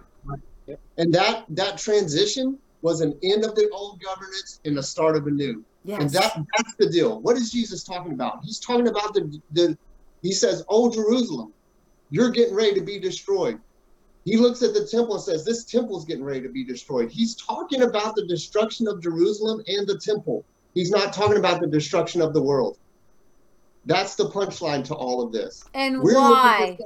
future You guys are talking about the covenant. So Right. in Matthew 23, we see the covenant breakers. Oh, come on. The covenant Yep. breakers, those who broke the covenant, yeah and he taught you see it over and over again in the New Testament. He said, and and we can even go back here just a little bit. He says, um, when you're reading, "O Jerusalem, Jerusalem, you that kill the prophets and stone them that are sent unto you, you're breaking the covenant." How often I would have gathered your children together, even as a hen gathered her chicks under her wings, but you would not. Behold, your house, How, your, maybe he was going to get your to that. covenant is left del- desolate. Well, this was backwards. Oh, I was 23. Okay. Yeah. All right. Right. And so that's what Jesus is talking about. He's not talking about the destruction of the whole world. He's talking about the destruction of Jerusalem and, and the temple. And why was that so huge? It's because how long have they been worshiping God through a temple made with hands? For thousands of years, Yeah. they've been worshiping that way. And that Yeah. was being brought to an end yeah. and Jesus was destroying it. And at 70 AD, in that generation, just like Jesus prophesied it would happen, that temple was destroyed, and so was Jerusalem completely. Not one stone left on another. The heavens and the earth and the sea Destroyed. passed Destroyed. away. Yes. The heavens and the earth and the sea passed away. And I want to say this before we get into that. It the early church knew of this prophecy that Jesus had, and they were looking for it. And in verse 20, uh, Matthew 24, 16, it says, they, they knew of this prophecy. They said, Let those who are in Judea flee to the mountains. Let him who is on the mount housetop go down to take and don't take anything out of their house. And what I'm trying to say is they knew of that warning in the early church, and this is written by two Jewish historians of the time, that they were looking for it, and that when when the, the army surrounded Jerusalem, they did flee. And it's recorded twice that not one believer in God, in Christ, not one was damaged or hurt or died in the destruction of this temple in Jerusalem. And I find that fascinating. I want to read some comments, and I hope you can hold your chain of thought because this is so great. Um, Sir, Fri- Sir Thriving Mama, and I know who that is in the chat, says, This is a lot for me. A total departure from the end times teachings I grew up on. I'm going to need to rewatch this in slow mo to wrap my head around it. And I've got Tracy in the chat on Facebook asking questions that I told him to hold on to at the end. Are you saying the seals have already opened? Um, were the two witnesses already killed? We're going to address all of Yes, these things, guys. We are. Eventually, but maybe Yeah. not tonight. because the, because everything that we've been taught is a uh, distorted version of Right. scripture. So here's how we're doing this: what Serge is laying out, what Jason laid out beautifully earlier, and what Cory is laying out is all of the things fit perfect. So let's just take them one at a time before your mind goes to all these. But what about this and what about this? Let's just learn the things that we're being taught right now. And I know they're making sense one at a time for you. So when and then we will address every single issue. That's why it's a whole series. Yeah, so let me just jump in and let you know the reason I recommend this um this this archaeological Bible is it will tell you things that have happened in history.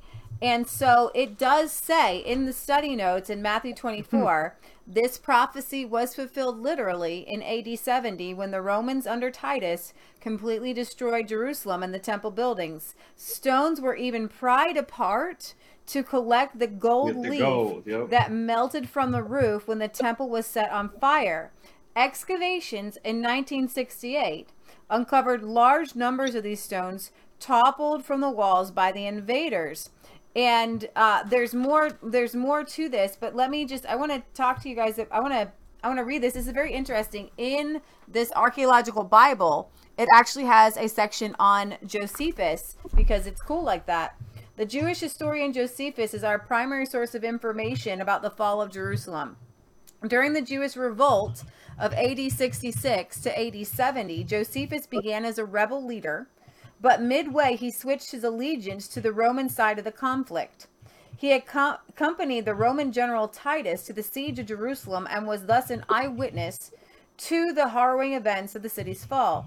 As the Romans slowly crushed the revolt of out- in outlying areas, refugees flooded into Jerusalem for the climatic battle of the war. The Jews inside the city were torn by internal dissent, various rebel groups vying for control. There was horrendous loss of life. The conditions worsened as the Romans laid siege to Jerusalem in the spring of AD 70. Titus's troops took the outer wall around May and captured the strategic fortress of Antonia. The destruction of the temple was imminent, but many of the Jewish defenders likely believed that God would defend them and his temple to the last. Nonetheless, at the end of August, the Romans successfully attacked the temple, setting fire to its gates and overwhelming its defenders. With the sanctuary fallen, the Jews lost hope and carnage ensued. Josephus describes it like this No pity was shown on account of age or out of respect for anyone's dignity. Children and elderly, lay people and priests alike were slain. The battle surged ahead and surrounded everybody, including both those who begged for mercy and those who resisted. The flames spread out into a great distance, and its noise mixed with the groans of the perishing. And such was the height of the ridge and the magnitude of the burning that one would have imagined the whole city was aflame. Thus, Jesus' prophecy regarding the destruction of the temple was fulfilled. I'm going to insert one thing and then Serge, I'm so sorry we interrupted you, but this is getting really exciting to me because the people in the chat are getting it. Like Stacy is saying, you guys are blowing my mind. Anne has questions. The Bible says I will come like a thief in the night. Could you address that? The fact that you guys have questions is so exciting to me because you're because now it's starting to click. And we are, I promise you in this series, I have goosebumps on my head right now. I'm going to cry. the fact that you're questioning proves that you're getting it what Leah Yep. just read and what Serge is going to continue to expound upon. Us as the body of Christ not knowing this is like an American who has never heard about the Revolutionary War. Yep, so good. exactly. Carry on, Serge. Well, I just want to. I'm going to bring it to a close and hang this, uh, hand this over to Cory. But you know, it never. We see prophecies of a temple being destroyed, and it was destroyed. And there's no prophecy of a, of a third temple being erected and destroyed. Say makes that no again. Say it again. There's no prophecies of a third temple being built and destroyed again. None. We are the temple. We are the Yes. temple. Ooh, And that's listen, good. He- He went from a temple made with hands, and he made us the temple. Do you think God's going to go back Without to human hands. That's ridiculous. That that is almost blasphemous. And I would say this: I hear people saying, "Well, that's just a shadow of things to come." You don't get to say that. That's not biblical. That's not biblical. That's just your opinions because your ways don't fit into it. But here's the deal we're the temple of God, like Cory said. Jesus said he brought the kingdom. There's not another kingdom coming. This is it. No. It's a seed and it grows. We're in it. A, a question was asked How do we rid evil then? And three things came to me. We rid evil by believing who we are, which we are sons and daughters of God. We rid evil by believing what we are. We are kings and priests on this earth. And we rid evil by believing where we are. We are in the kingdom. We're not getting ready for some great judgment. We got to know who we are, which is sons and daughters of God. We have to know what we are. We're kings and priests. And we have to know that we're on this side of history, not on that side. We're in the kingdom now, we get to bring the glory of God, which will cover the earth. The Bible says that his kingdom will come when the Son was born. When the Son is born, Jesus, he would bring the kingdom, and it will forever expand, and his kingdom will have no end. That's where we're at today. We're in the kingdom age. We're not in a church age. We're in the kingdom age. We are here on this planet to restore it.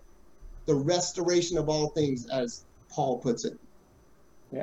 Serge, that's And I- excellent. Go ahead, Jason. So there's Jason had one. a couple more comments. Just well, real- let J- okay, go ahead, Jason. We can go read the comments in a second. Okay. And one of my favorite scriptures, and Serge knows this, and it ties to what we're waiting on. We're not waiting on Jesus to come again. Romans 8:19 in the Passion Translation says the entire universe is standing on tiptoes, yearning to see the unveiling of God's glorious sons and daughters.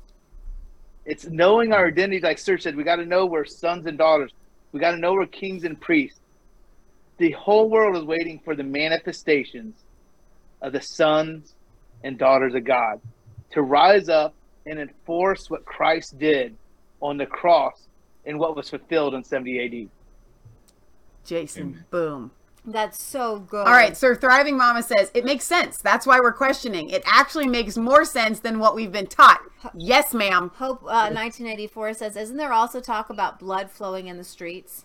Yes, you're And- absolutely yeah. right. So, Yeah. so these outer villages, as as Titus began to close in on Jerusalem, uh, that was one reason why Josephus was like, you know what, you guys are you've lost it. We've lost the plot. We're losing. He was a Jewish rebel, He was a Jewish rebel, and then and he goes and fights for the Romans. yeah, because he could see that it was it was a lost cause.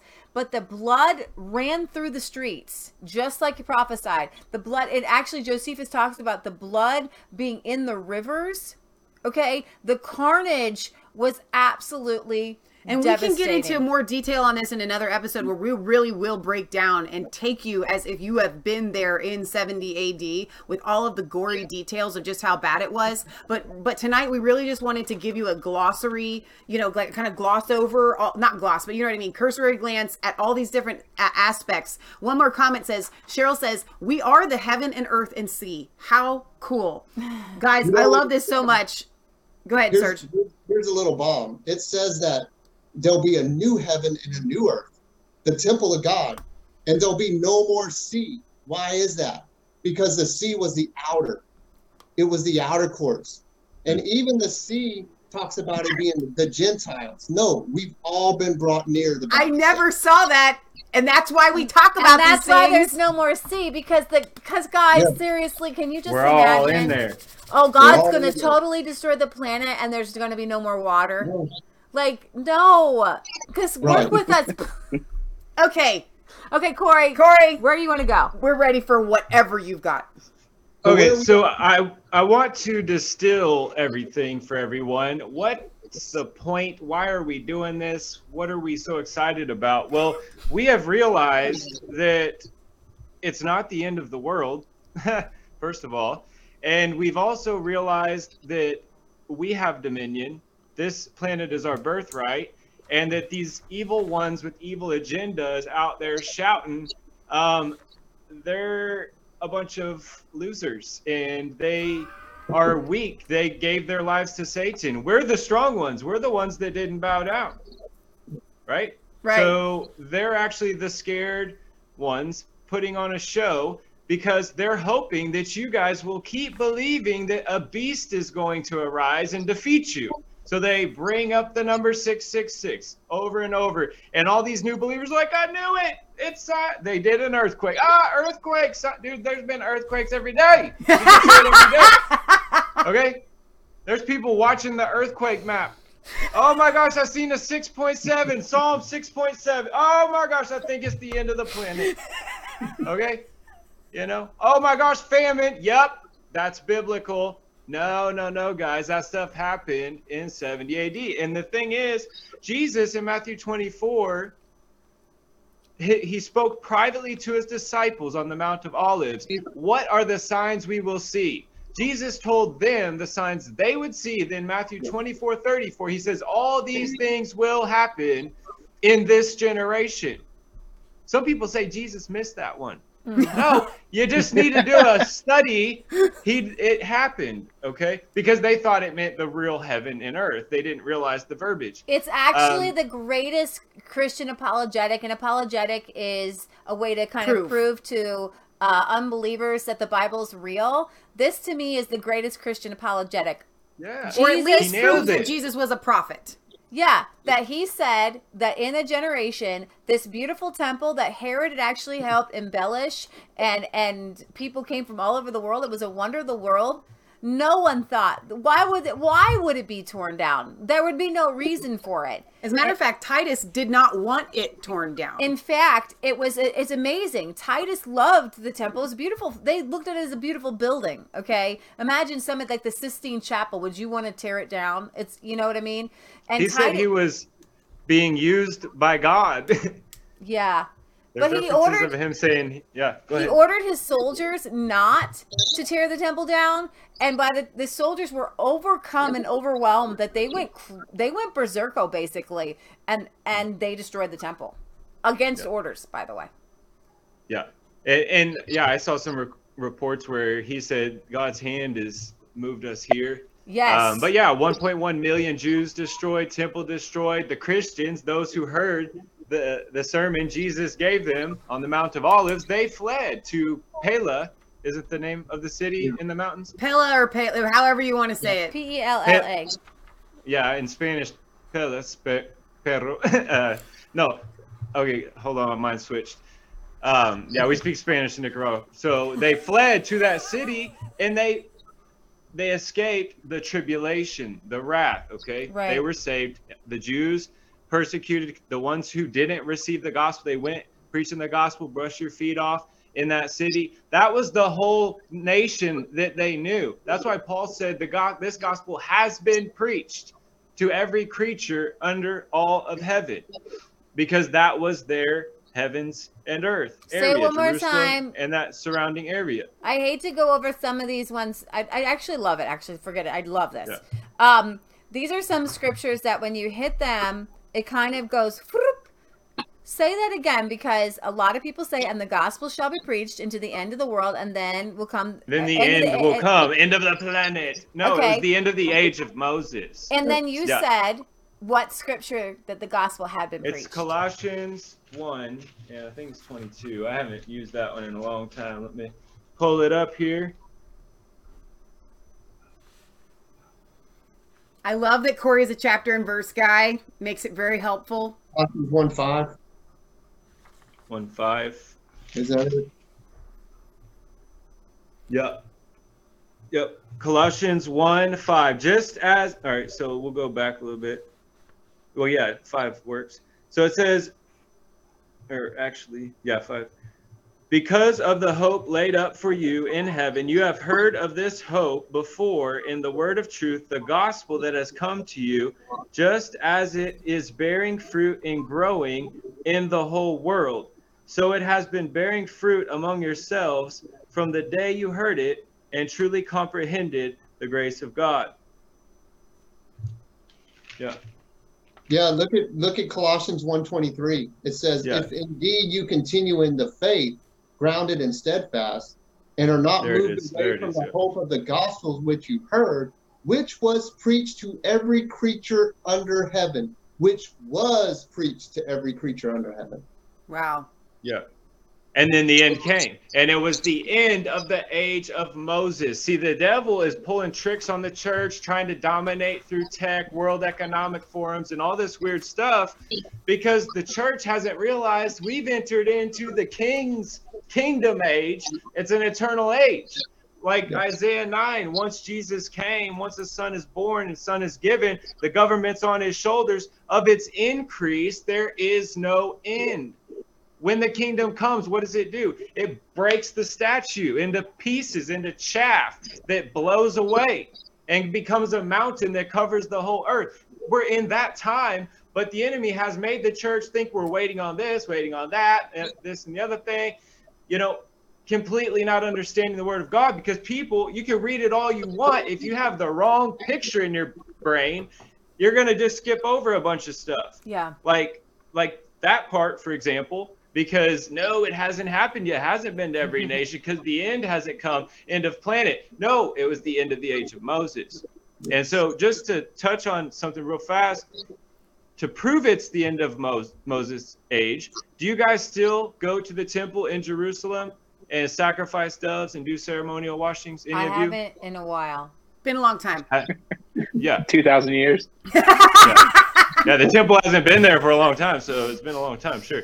Nobody does that, guys.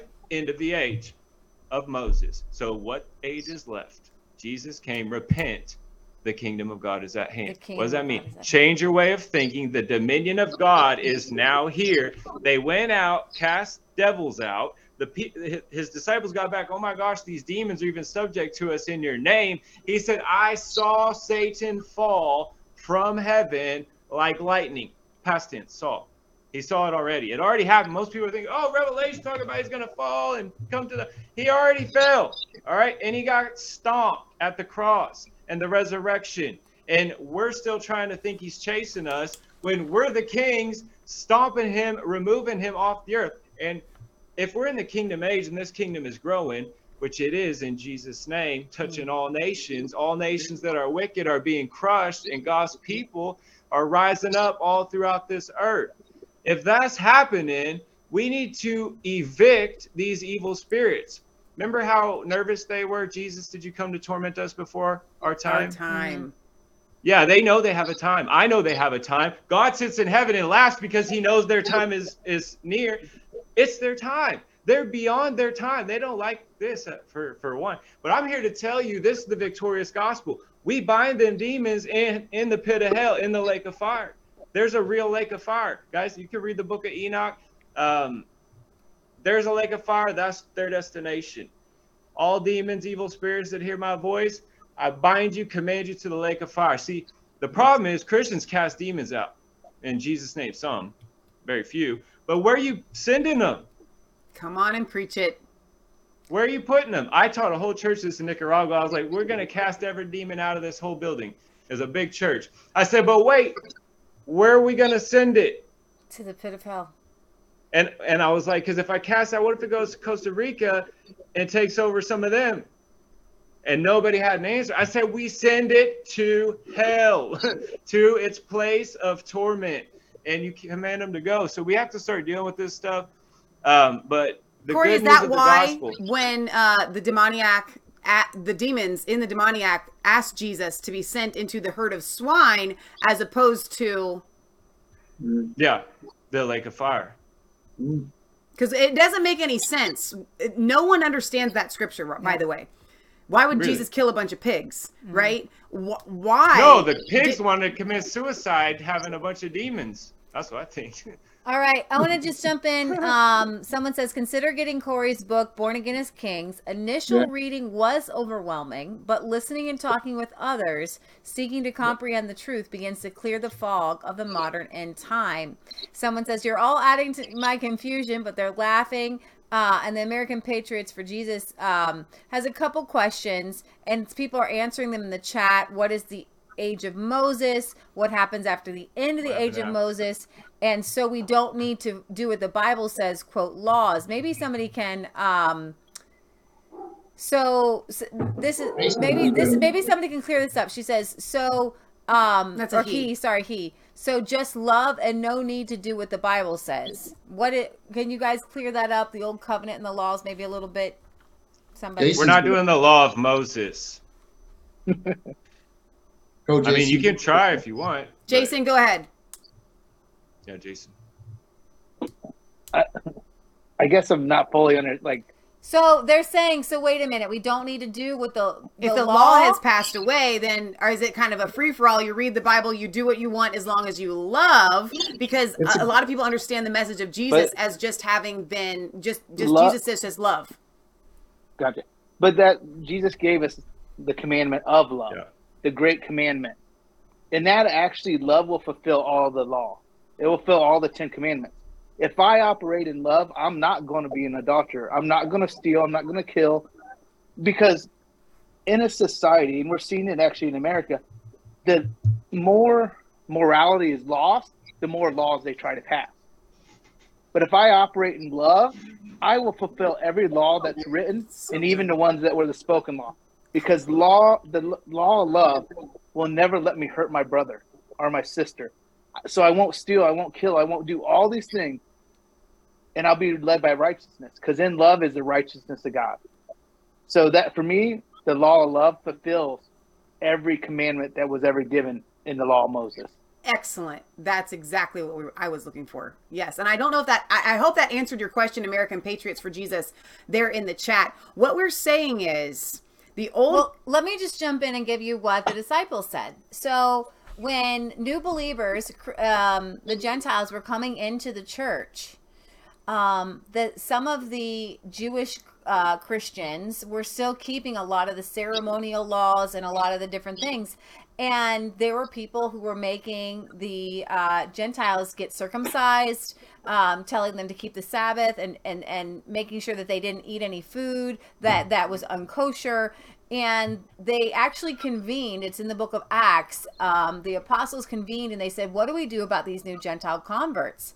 And they they prayed about it and they came up with something that was pretty simple and they said tell them not to have sex outside of marriage don't fornicate and don't eat foods offered to idols and in that and then in following these basic other moral codes that were for for everybody okay and so those were the simple things. So if you're talking about things in the in the old covenant the the, the ceremonial laws obviously nobody is following the ceremonial laws because you can't go to the temple. You can't sacrifice. Nobody can follow any of those okay? You know you know you used to have to go and offer a couple doves after you were like in administration or something like that right? So there are those are a lot of different things in the old old testament that were guideposts for us to christ and then I also like to point to Jesus. So when the woman was caught in adultery, the punishment for adultery was death. Okay.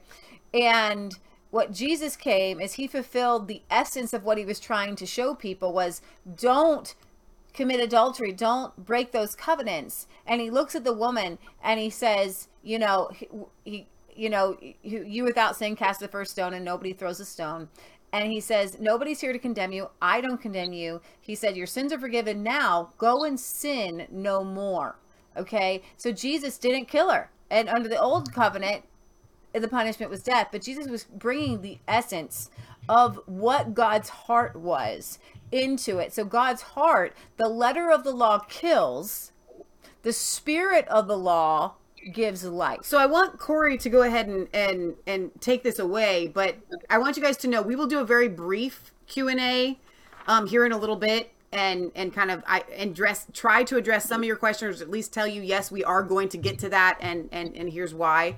Um, but I want you guys to understand that you're going to have like a thousand questions. Yeah. and it's normal and it's okay. Save them bring them week after week and we will try to address them.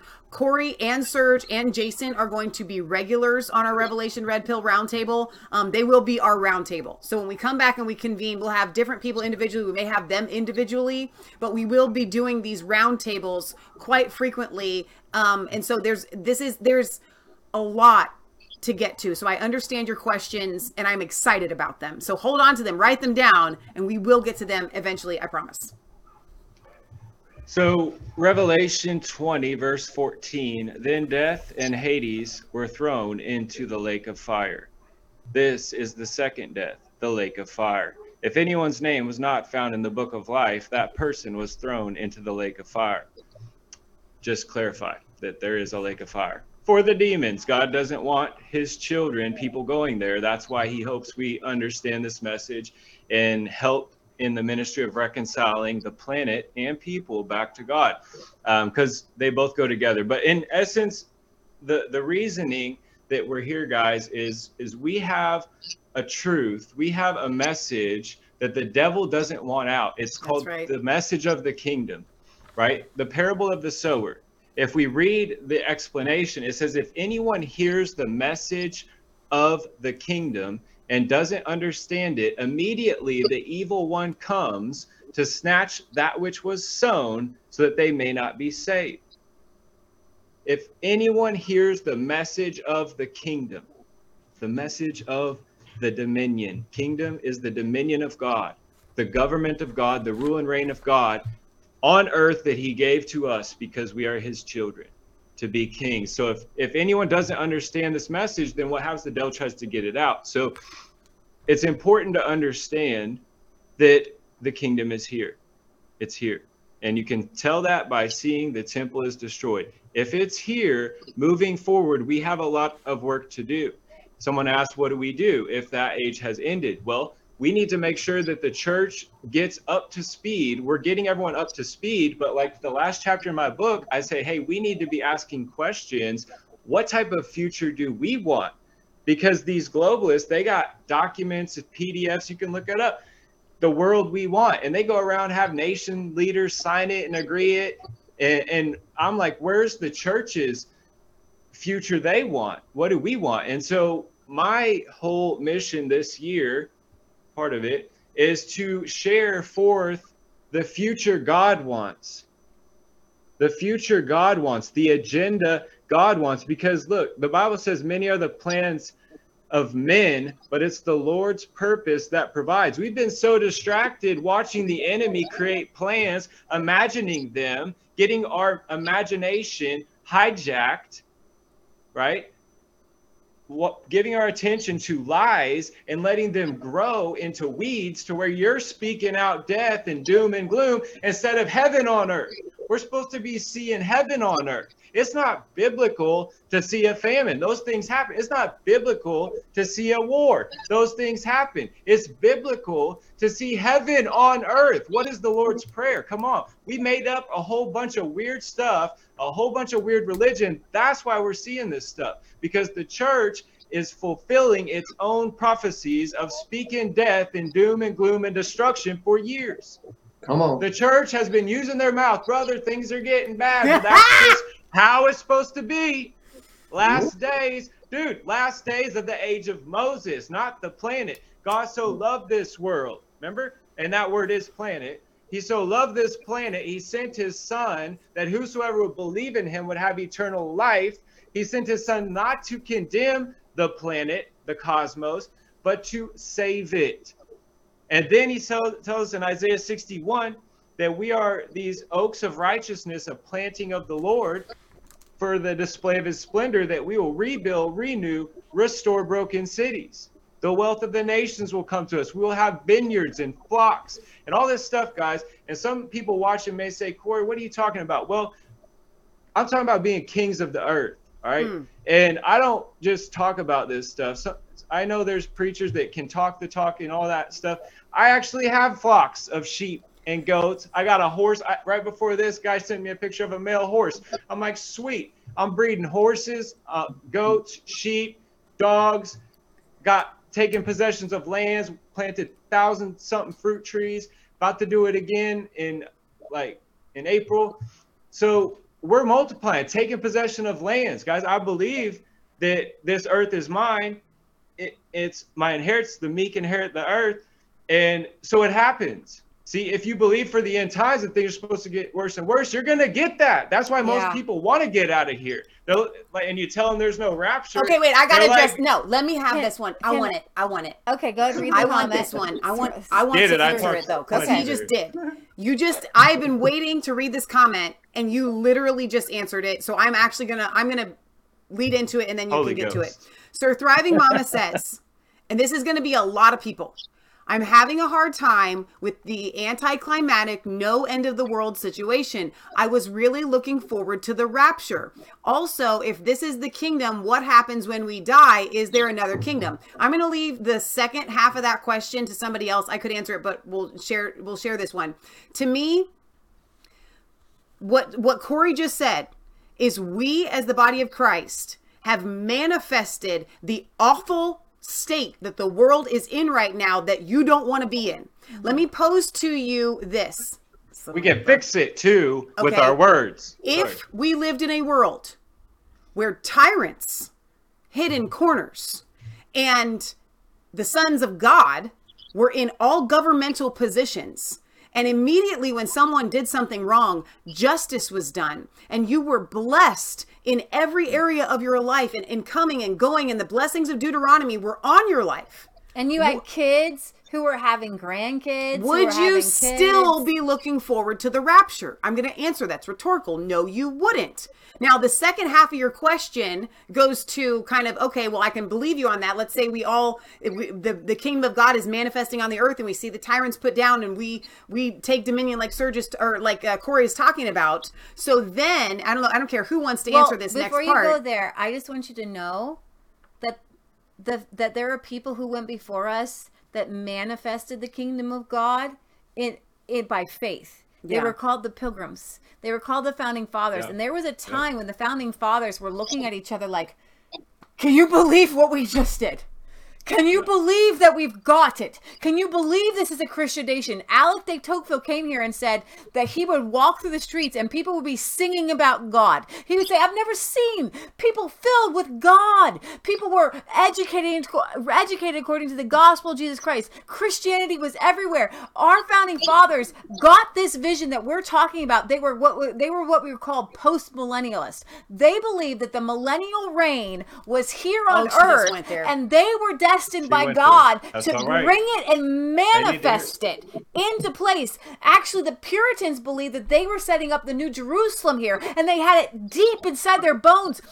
The pilgrims came here with a 500 year plan to build a utopia. And what happened was the devil came in and, and through, and we will get to this later on, the Scofield Reference Bible and John Darby. And of course, when everything's going really good, it's in the Bible. It says that the devil comes in, or the cares of this world come in, or other things come in and snatch it. But I'm telling you, there was a time that our country and this amazing vision was come out of nowhere. God placed it in the hearts of the men and women, and it's what we've been talking about. God placed it in the hearts of and women because of a revival that happened. The Bible got into the hands of believers, and they said, We are going to manifest the kingdom of God on earth, and we're going to go to America. And God gave them dreams, and God gave them visions, and they came here and they did it. And you know what happened? It got a little bit sideways and it got a little bit stoic, and so God stirred them up with George Whitefield and John Wesley, and they all got baptized in the Holy Spirit. They started speaking in tongues. There was revival all up and down New England, and then and then as a result of people getting saved and filled with the Holy Spirit and repenting, their hearts were ready for God to bless them in the glorious revolution. And I'm telling you guys, I want you guys to get encouraged. I want to get you to the fire underneath of you because something broke out in Asbury, Kentucky. It's revival. We've been spreading the news that revival is going to hit. There is a great harvest coming, and as revival comes, and as we turn and repent,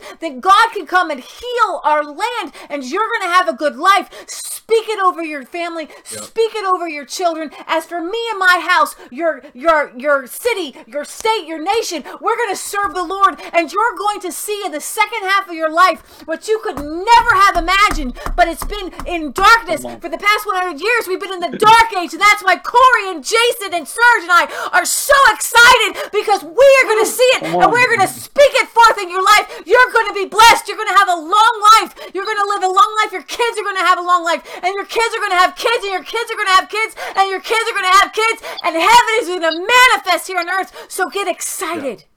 Okay, Yes, so the second half of the question, Cory, is also if this is the kingdom, what happens when we die? Is there another kingdom? You do something with your hands like this. I've seen you do this, where the Yeah. kingdom of heaven, right, converges Yeah. with earth. Go ahead.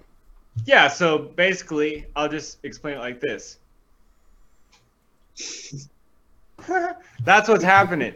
Thy kingdom come, thy will be done on earth as it is in heaven. There's families in heaven, they coming back. They doing a reverse rapture, if, if that makes sense. uh, but so yeah, and that's kind of like, you know, my thoughts on it. But if we want to get the scriptures out, which we should do on this. If you look at Ephesians 1 9 and 10, and this is another one that you, over here, if you see these books, this is the interlinear um, Bible, which reads the exact Greek and Hebrew, and then underneath is the Strongs. So I like to, some people are like, Cory, where did you get that scripture? What version was that? But I'm saying it from my studies, like what it actually means sometimes. But I'll read this one for now. It's the. Ephesians 1 9 and 10. It says, He has made known to us the mystery of His will. Pause. Say that. He has made known to us the mystery of His will. You guys get that?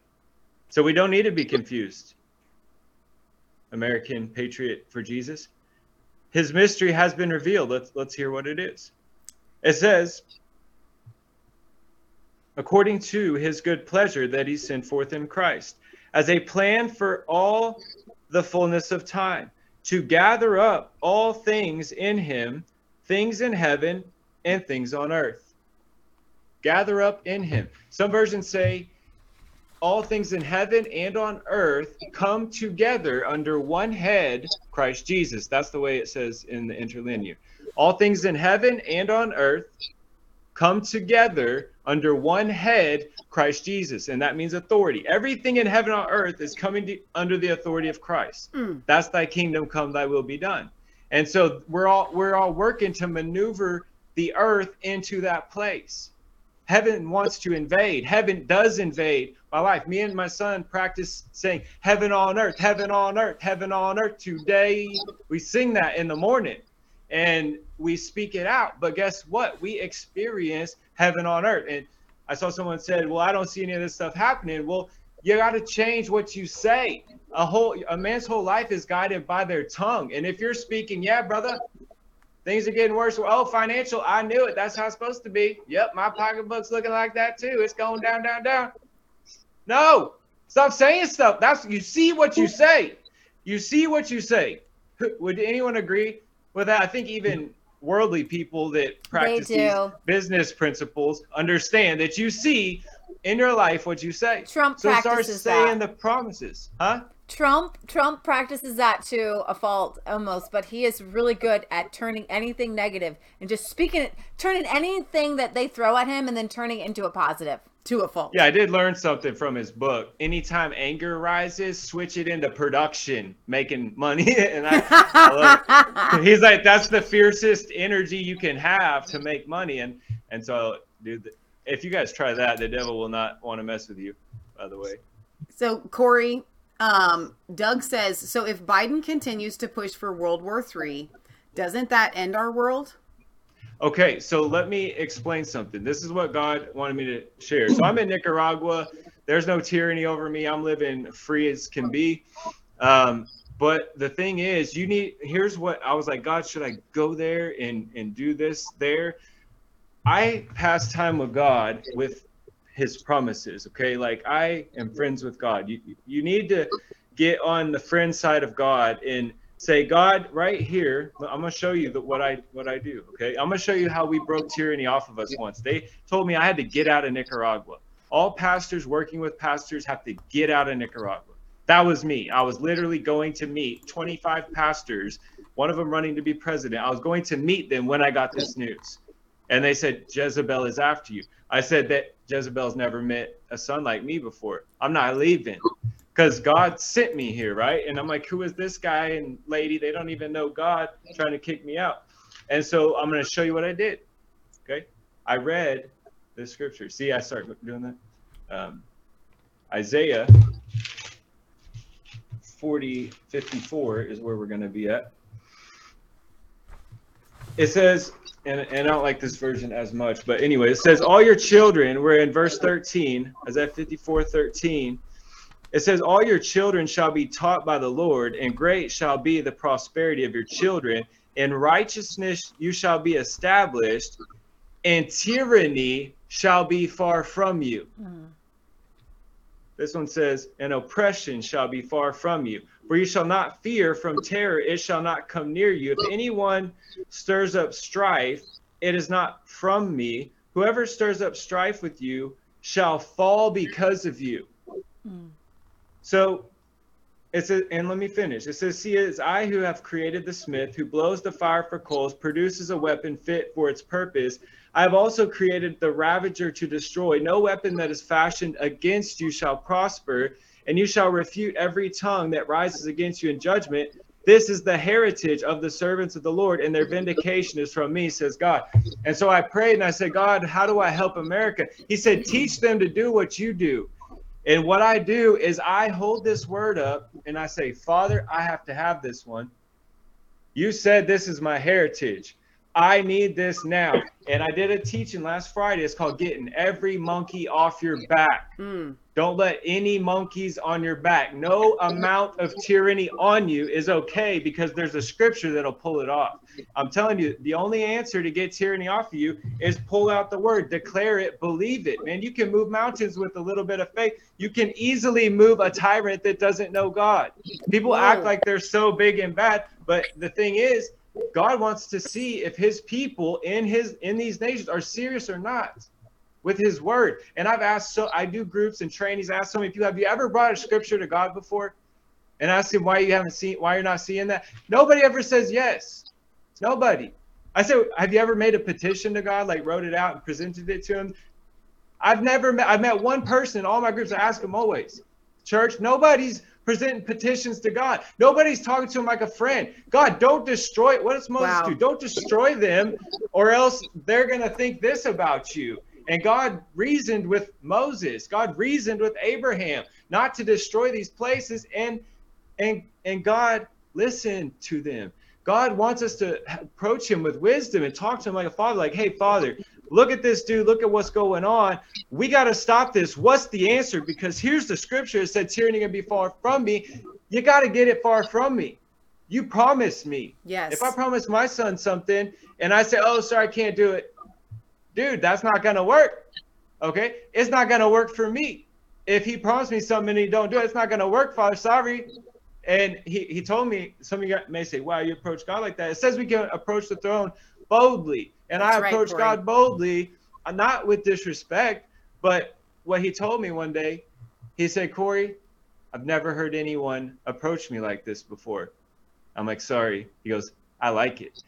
He said, I love it when my children are serious about my promises. Mm, that's so good. Well, what about the scriptures that talk about, you know, you're mm. if you're if you need something from your neighbor, keep banging and banging and banging and banging that on the door until they open it. That's how I want you to pray. Now, I want to get to a couple of things and then we're going to if you guys have any questions, go ahead and leave them in the chat um, so that we can get to those briefly and wrap up for tonight.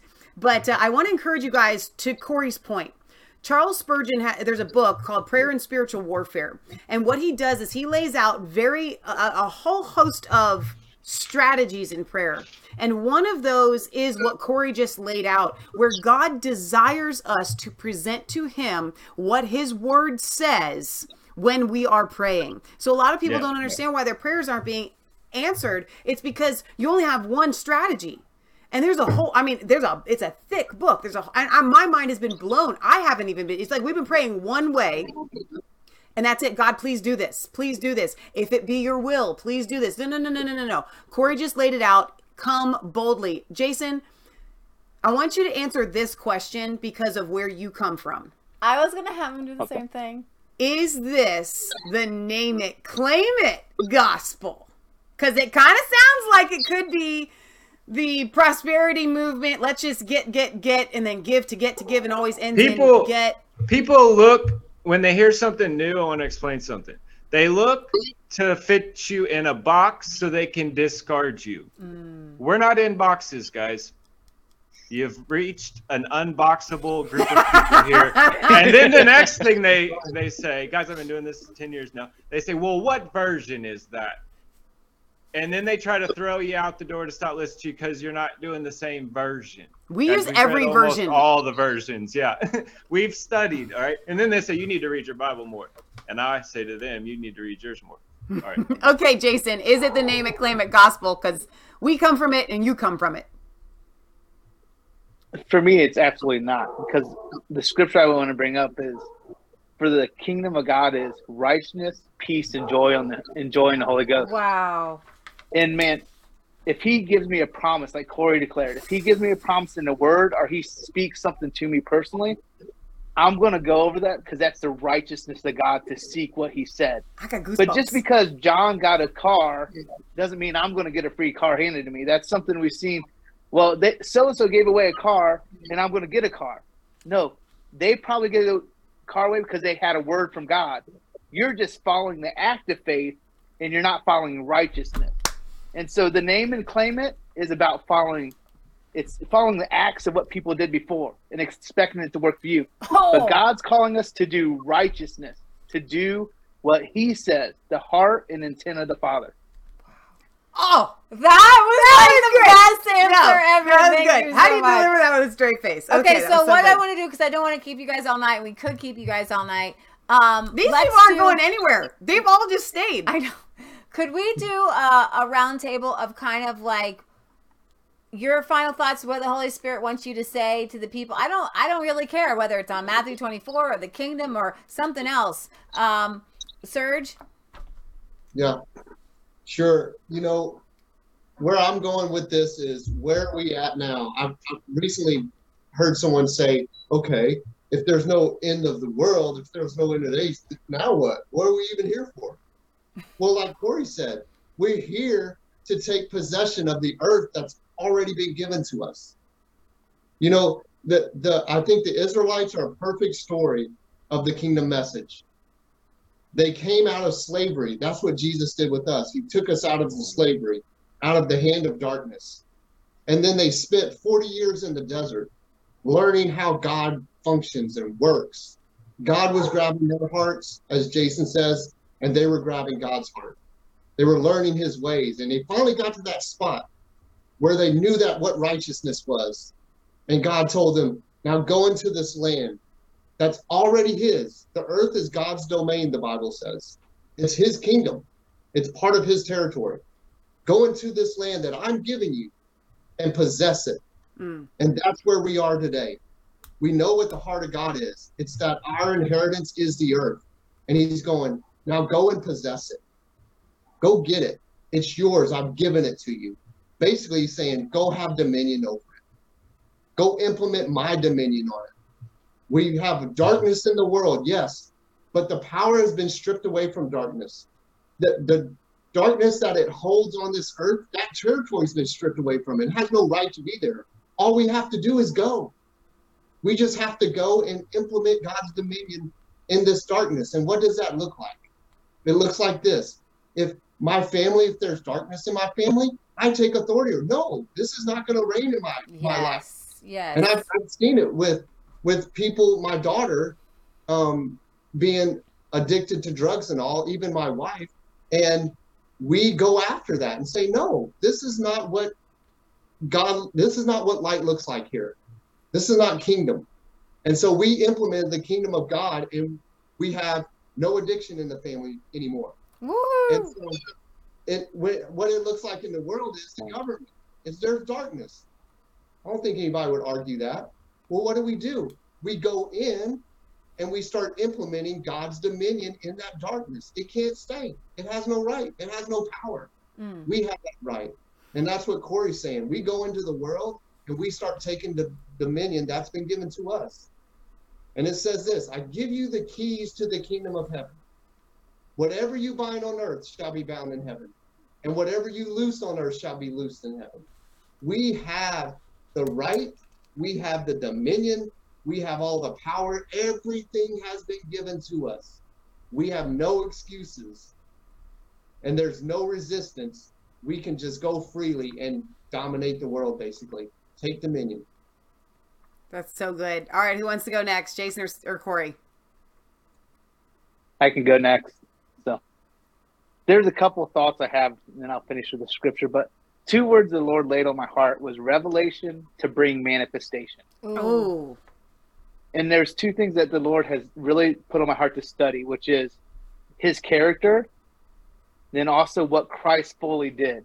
And the reason his character is funny like if you look at Genesis when you know he's telling, "No, I'll never flood the earth again. The whole I'll never flood the whole earth." But me and Serge like this, but people are like, "But God says I'll never flood the earth, but I'll burn it with fire." like we laugh. That's not the character of God. That's good. Like, literally laugh. So I, he said, study and get revelation on my goodness and my character and what Christ did, so you can bring the manifestation of the kingdom. Come on. And just to end it with what I got the scripture, Mark 1, 14 and 15 in the Passion Translation. I've been waiting to read this all night. Later on, after John the Baptizer was arrested, Jesus went back into the region of Galilee and preached the wonderful gospel of God's kingdom. His message was this At last, the fulfillment of the age has come. It is time for God's kingdom to be experienced in its fullness. Turn your lives back to God and put your trust in this hope filled gospel. Jason. Oh. That is this perfect. goes back to the beginning where in Luke he sends out the disciples. He says, Go preach the gospel. Yep. And then later on, he says, Who do you say that I am? He says, You're the Christ, the Son of God. And he says, Don't tell anybody that.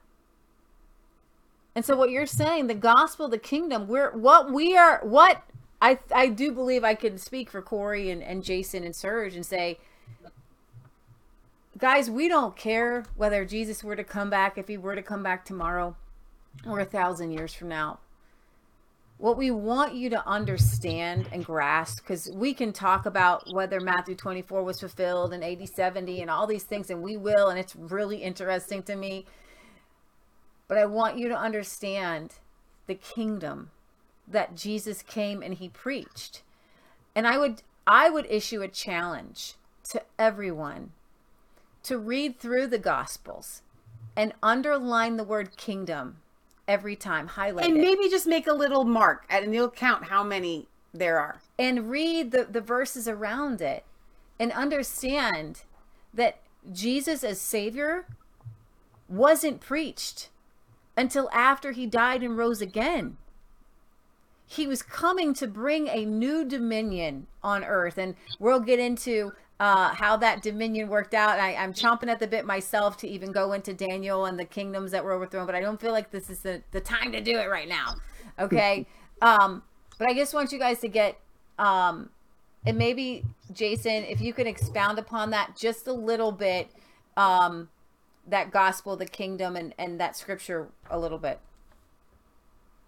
It, for me, it's the message that we have. We've all been given the message of reconciliation to bring us back into fellowship to the, our original design intent with the Father. As we, as Adam was in the garden, but we're in a better place. We're a new creature, and we're to manifest heaven on earth to bring the kingdom of God everywhere we go. And it starts within us, and we manifest it to the world around us. Amen. That's so good. All right, Cory, take it away, man. So this is our final closing out, I guess. Yeah, then we'll take done? a couple questions and then we'll we'll sign off. Awesome. Um, yeah, I, I just am excited because guys, we're not the only ones saying this. This message got out. I was on Daystar Canada last week. It was Yes. so good. thousands, thousands of people heard what you're hearing now. Um, I was on Brighteon TV th- this morning or yesterday. Yesterday. With Dr. Um, John and Diamond.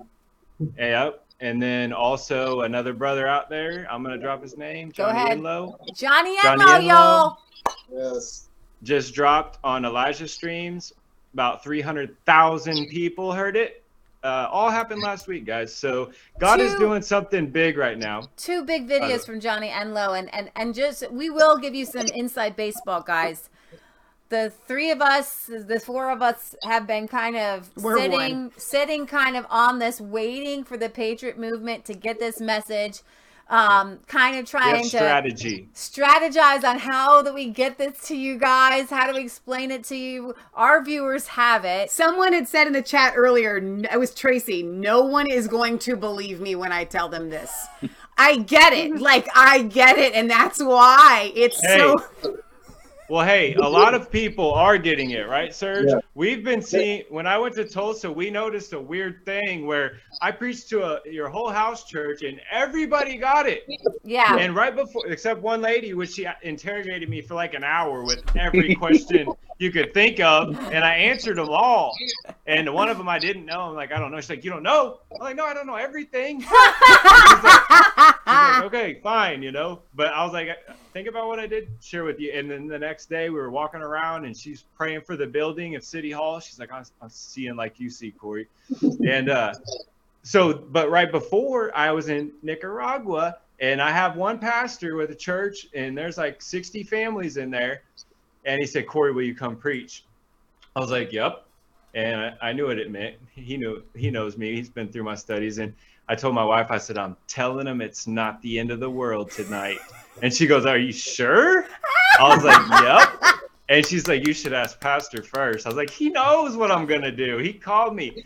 And she's like, Are you sure he knows? Like, No. She's like, call, call him up. So I called him up. I was like, Hey, bro, I'm going to tell him it's not the end of the world. Is that cool? He's like, That's what I was hoping you would do. And so I went in, about 60 families, preached it. I said, There's been a big old fat lie. And churches gobbled it up, thinking it's the end of the planet. It's the end of Satan on our planet. It's the end of evil on our planet. And and they all received it. Everyone was like broken down, and that was a lot of people. All right. My church over here's got it. There are people all over the world. My podcast got out 20,000 plus downloads last year not in 55 nations. So no telling how many more are listening. So there's a bunch of people on this planet that believe exactly like what we're talking about. And so God is moving right now. There may be evil manifesting, but look what God's doing right now. Johnny Enlow in the chat.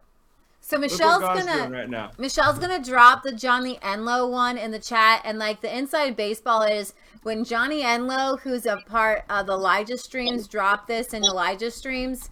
Uh, this message that we're talking about right now, uh, where it's you know the you know it's not the end of the world. Um, I was so encouraged because not only did it take off like wildfire and people have been sharing it all over the place, but I encourage you guys to go and read those comments. If you think that you're crazy and people won't Yep. receive you, Correct. you're wrong. Send them send them this video. Send them Johnny Enlow's video because guess what? Nine out of every 10 comments on that Elijah stream are people who are ready because they're tired of being defeatist. They know that God can manifest. They just have this little piece of negative, wrong theology in their head that's holding them back. When you take this lid off, you guys are going to not just run, you're going to fly, okay? You're going to manifest God and God's kingdom in this earth and what our founding fathers were dreaming about and hoping about you guys get to manifest. This is the most exciting time to be, be alive. I have goosebumps from the top of my head to the bottom of my feet you're going to thank God that you were born for just the time of it as this because you saw what was so bad and you're going to see like the dead man risen again. You're going to see the world coming up again. You're going to see the enemy defeated. So Michelle's going to drop the Johnny Enlow video in the chat if if you want to share with your friends. Oh, Okay, course, and fashion. then I will tell you something. I was talking to a friend of mine who was at a girls' Bible study, who- whose wife was at a girls' Bible study in Tulsa last week, and she overheard a whole group of women talking about the Johnny Enlow video, saying, "I think you guys, we need to re-talk about our end time." So let me read um, a comment here on, um, I think it's on Facebook maybe, or somebody just said, um, this does make sense.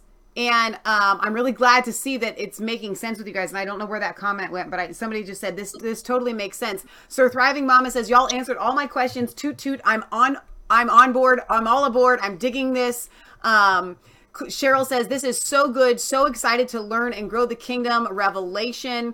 Hope has a question here, and I'm going to answer it because I've been kind of mulling on this the past ten minutes. Does manifesting the kingdom here on earth eventually extend to manifesting the kingdom throughout the universe? Here's what I want to say to you guys.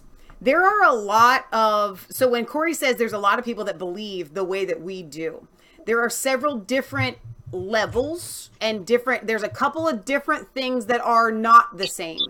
By and mm-hmm. large, the 70 AD, the temple's destroyed, that we reign as kings and priests right now is across the board, right? Everyone Yep. that we're talking about in this group, all we all believe that. There is a question, and I'm going to be straight up like I don't want to scare people. Okay. I'm going to be straight up honest with you. The answer of does Jesus ever come back at all? When I talk to other people, I don't really answer that question. And when I do, I, I kind of say, yes and, and, and, and i go with them because they can't that's too far for people that jesus is never coming back let me explain it to you guys in our very secret intimate um, private phone call we're having right here that's a joke when we when Serge and Leah and I got into this in the very beginning, there was something that I discovered, and I will go into this at some point very deeply to the actual literal translation. When it talks about Jesus is coming, it means to come and then continue to come. Like if you're going to be running, that means you start somewhere, right? Jesus' second coming is a starting point and then it just continues. Okay. So, as far as an actual second return of Jesus Christ, I don't have 100% the answer on that, but I'm really close to this is the way that I can explain it.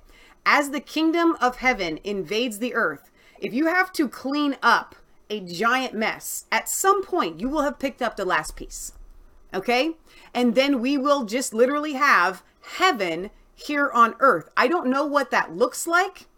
I do know that it says that that Jesus comes back for a pure and a spotless bride. We've got a lot of king, cleaning up to do. So whether Jesus comes back in some sort of I think you'll just begin to see him more and more and more and more and more until we see all of him because his coming was a starting and then it just continues to to keep on coming and the actual literal verbiage of that once i explain it to you in english um, and when I, I mean like through grammar and everything like that you'll go wow it really does mean to come and then continue to come when we're talking about the coming of jesus I am with you always.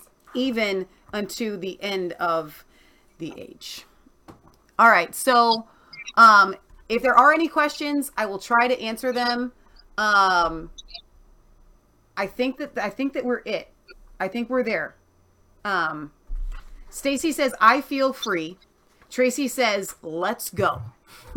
Let's go. Let's go. So I think that we should end in prayer if there aren't any questions, um, and kind of wrap this up and seal it all up. Um, because this has been Leah, and- Leah and I, I, I think I speak for the guys here too, but especially Leah and I. Yeah, we got uh, American Patriot. That's one thing I do know that the world isn't ending and the kingdom of God is coming to earth and that we are the third temple. So I have been so excited about this. Like, and all of my thinking of how this was going to go never envisioned pretty much any of this.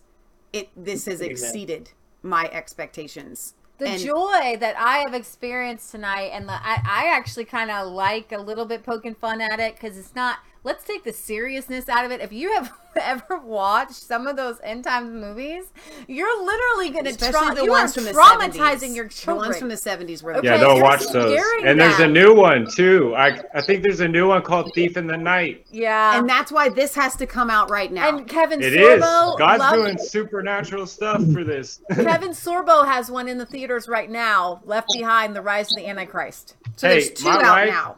Thief in the Night. my Night wife and this came one. in. My wife came in the other day and she said, "Honey, they're even trying to teach the unbelievers it's the end of the world."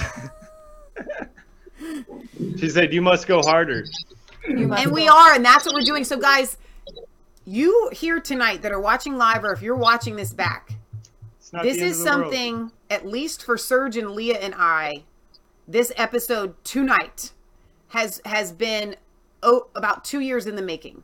Okay, we've done little bits here and there. We've been, you know, we've done our Revelation Red Pill series on Resistance Chicks, but finally taking a full force at it as a group, and it's just going to keep growing and growing and growing, and we're going to do more and more and more of these.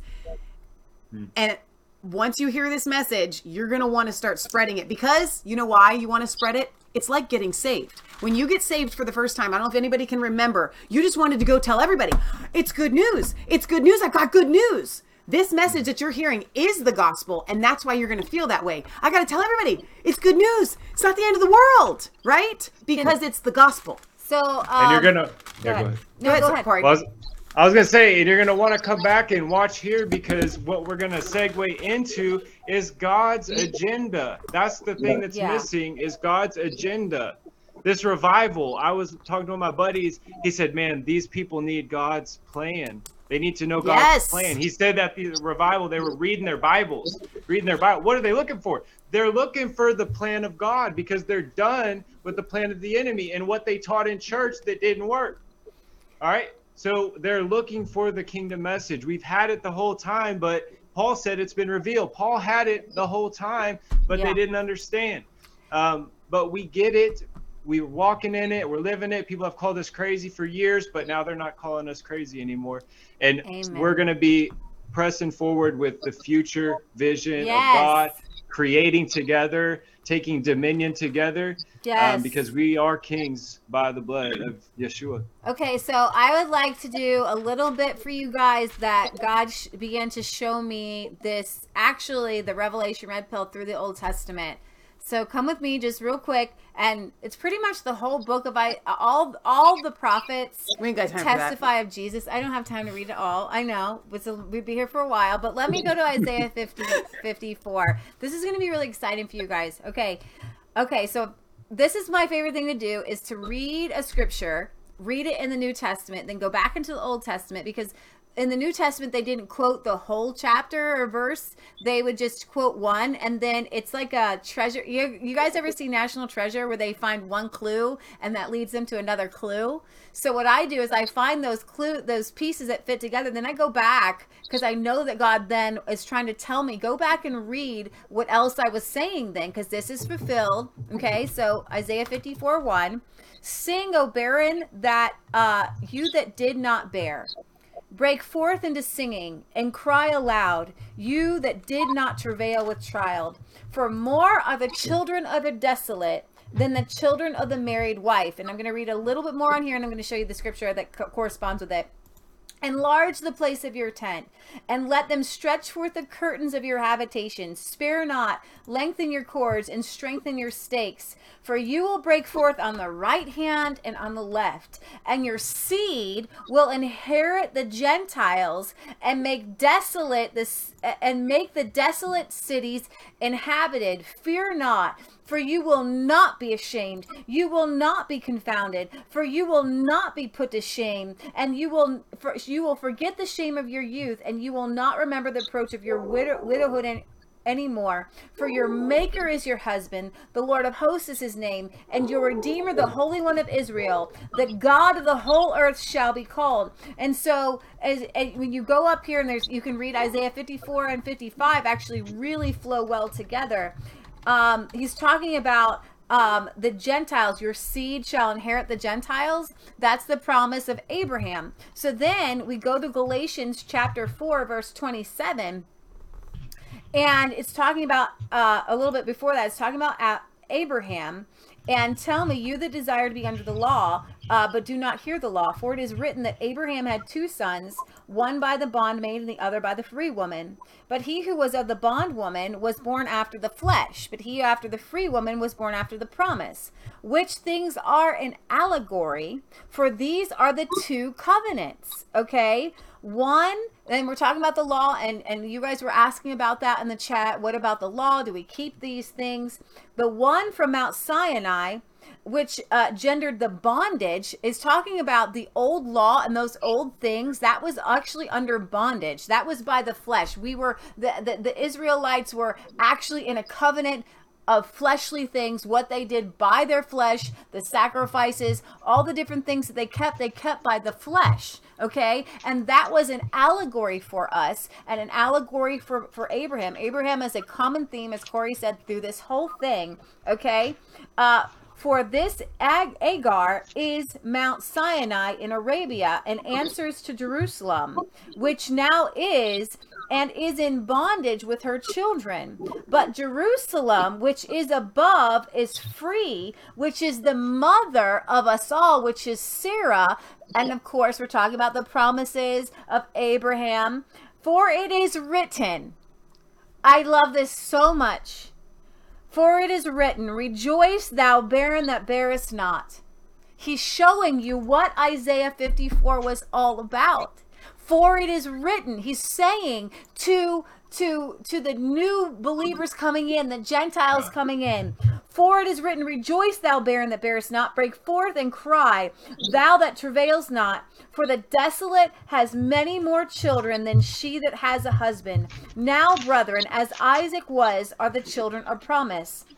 Again, and we're gonna that's a common theme, the children of promise. But he that is was born after the flesh persecuted him that was born after the spirit. So it is now. Nevertheless, what says says the scripture? Cast out the bondwoman and her son, for the son of the bondwoman shall not be heir with the son of the free woman. That we cannot have the old the old covenant and all those laws. It, we can't receive the heir we can't be heirs like that, heirs of the promise. So then, brethren, we are not children of the bondwoman, but we are children of the free. And so, when you go back and you read about, um, I, you go back and read Isaiah 54, and this is again the clue. For the Lord has called you a woman forsaken, grieved in spirit, and a wife of youth, but you were refused. For a small moment I have forsaken you, but with great mercies I will gather you. In a little wrath I hid my face from you for a moment, but with everlasting kindness will I have mercy on you. Everlasting kindness says the Lord your Redeemer. For this is as the waters of Noah unto me, and I do believe this is a prophecy of AD 70. I'm not going to do this to you again. This was a this that that old covenant that was a once and once and done divorce. I will be married to you, the bride, forever and ever. I'm going to take care of you forever and ever and ever, and we're going to have more people than you could ever imagine in this in this family. Um, that I, and that's to the waters of Noah. Uh, should no more go over the earth. So I have sworn that I would not be angry with you, nor rebuke you, for uh, the mountains shall depart and the hills shall be removed, but my kindness shall not depart from you, neither shall the covenant of my peace be removed, says the Lord that has mercy on you. O you afflicted and tossed with the tempest and not comforted, comforted, behold, I will lay your stones with fair colors, and lay your foundations with sapphires. I will make your windows of agates, and the gates, uh, and your gates of carbuncles, and all your borders of pleasant stones. And I'm sorry, mine is King James. And all your children shall be taught of the Lord and great shall be the peace of your children. And so I want you guys to start reading these Old Testament promises, and I want you to speak them over your children. You want to say, My children will be taught of the Lord, and great will be the peace of my children. In righteousness you will be established. You shall be far from oppression, oppression. You shall not fear, and from terror it will not come near you. And this is the exact scripture that Cory just read. And when you go back and you put these two, two, together, for no weapon formed against you shall prosper. You are more than a conqueror. And these are the prophetic words that he was talking about um, that that would that would come to pass. And Isaiah saw it. He saw the kingdom manifested. That's why it's so beautiful to him. That's why Isaiah is so beautiful. And unfortunately, with end times theology, what they do in Cory and Serge and Jason, you know this. What what Scofield did in that reference Bible is he cuts out all of these promises. And he mm. says that is for Israel, like the mm. land of Israel, and for the Jewish people. You guys don't know what you believe. Okay? Mm. they bel that the Scofield Reference Bible has in dispensationalism and premillennial dispensationalism. They read that as that's for Israel and the Jews. But no, no, no, honey. What did Cory just say? I'm an heir to promise, baby. That's for me. I'm taking That's it. mine. Go ahead. Yeah. No, this is clearly talking to us. That's why I'm glad you read that because Isaiah 54, I'm like, use that. God's trying to tell you guys, use that. Okay? His word in our mouth mixed with some faith, it will be fulfilled. It will not fall to the ground void. And just one last scripture because guys, we're really you're like, we're not seeing this victory. I get it because we haven't been believing for it, but here we are. Now we are you can change everything with your belief and your speaking. Man, I was in a prison cell with a bunch of demons, and now God set me on high, prospering and having a family and, and all these beautiful things. People say, I don't see heaven on earth. Well, I do. you know? Wow, and just because you don't see it doesn't mean it's not working. It you just you get what you believe and what you speak. That's Come on and this and isn't a name it, claim it thing. The Bible says our life is guided by our tongue. yes. right or wrong. So one last scripture because I want to help you guys get the monkey off your back. Go to Psalm 125 in your nation, no matter what nation you're in. It don't matter. This stuff works. Every nation, there is no tyranny allowed over you. Tyranny shall be far from you. We should do a whole teaching on that, but tyranny, if it's close to you, talk to God about Isaiah 54. Girls, tonight, Serge, you popped up. Talk to God about Isaiah 54. Have a nice chat and say, "Hey, we got to fix this nation." But He's going to give you some some things. He's going to say, "Maybe we should try." Like, come with some ideas and stuff. He loves to co- converse with us, um, and He's given me some ideas for America, and, and we're doing one of them. Psalm 125, verse 3 The scepter of the wicked shall not rest on the land allotted to the righteous, Wow. so that the righteous might not stretch out their hands to do wrong. Yeah. This is my big scripture. God, I, I my prayer when I got saved was I don't want to hurt people no more. Oh, Forgive me. Wow. Forgive me. So I don't think God wants me to hurt people, but He knows if the line is crossed, I will. I will go to war. I'm I was raised in in war. People don't understand the life of drug dealers. We're it's a constant state of war, and I have I'm just that type, but I don't want to, and God doesn't want us to either. He wants the scepter to be broken off from above us, but he wants you to know that it has no right over you. What does the church teaching teach? That it's supposed to be over you. That's just how it is. I'm here to tell you there's not supposed to be any ounce of any wicked scepter over you.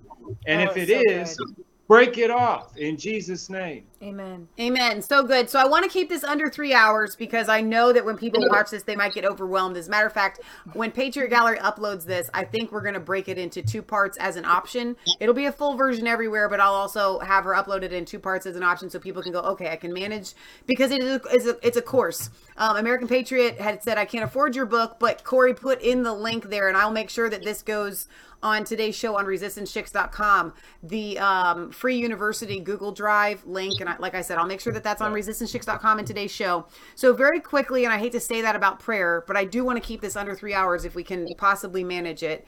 Um, I want to go around and let everybody pray whatever is on your heart to kind of seal up this and to help those that have have tuned in to, to be able to understand what they've just um, gotten a hold of. So I'm going to start and then we'll just maybe go uh, this way and and then Jason and then Serge and then Cory. So dear Heavenly Father, I thank you so much for all of the words spoken here.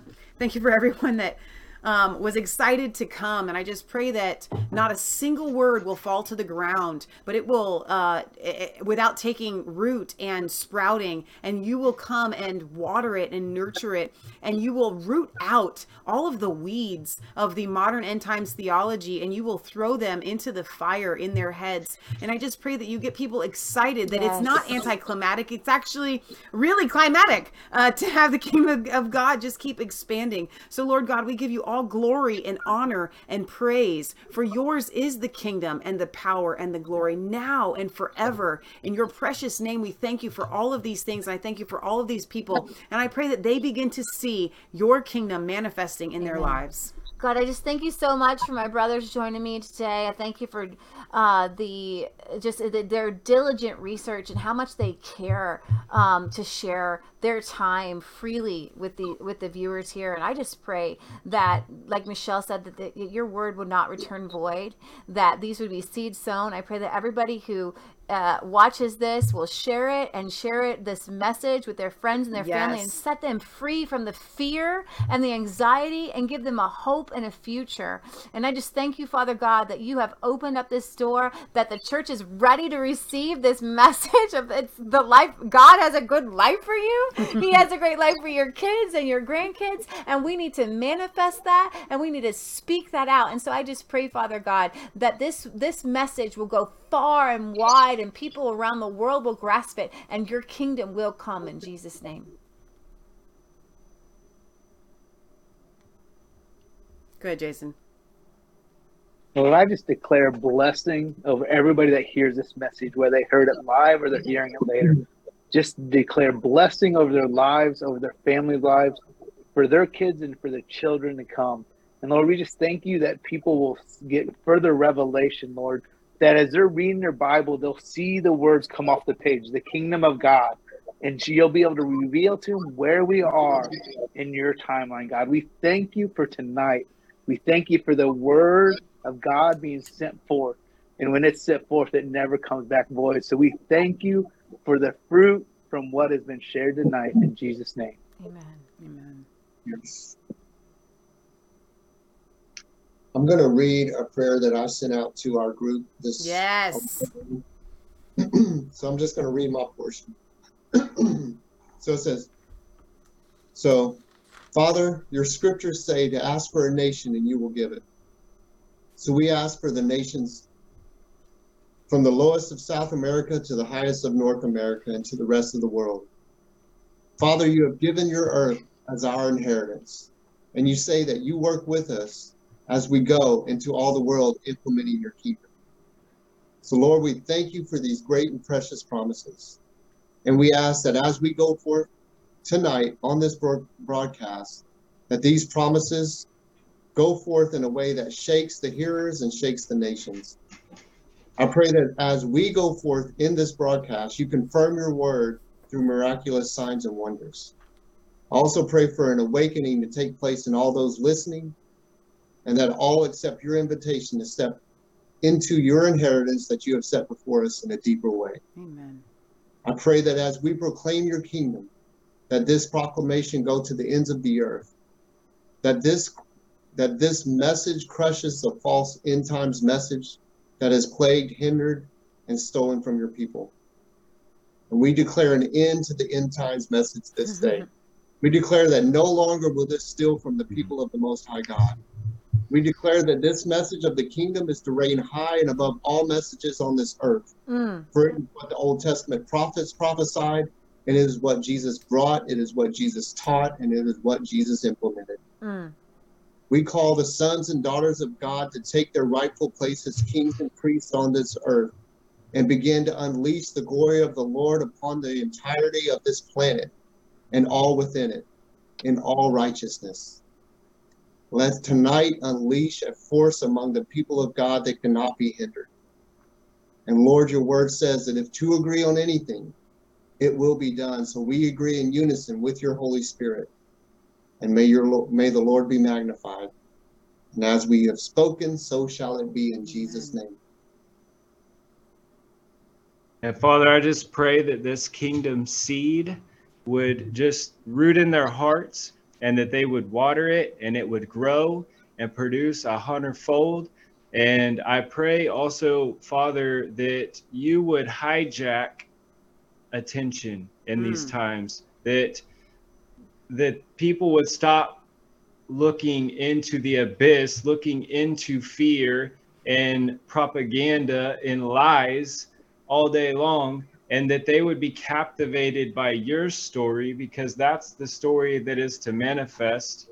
And they would not want to see you face to face one day and say, Yeah, I spent my life watching what the enemy was doing rather than looking at what you want to do.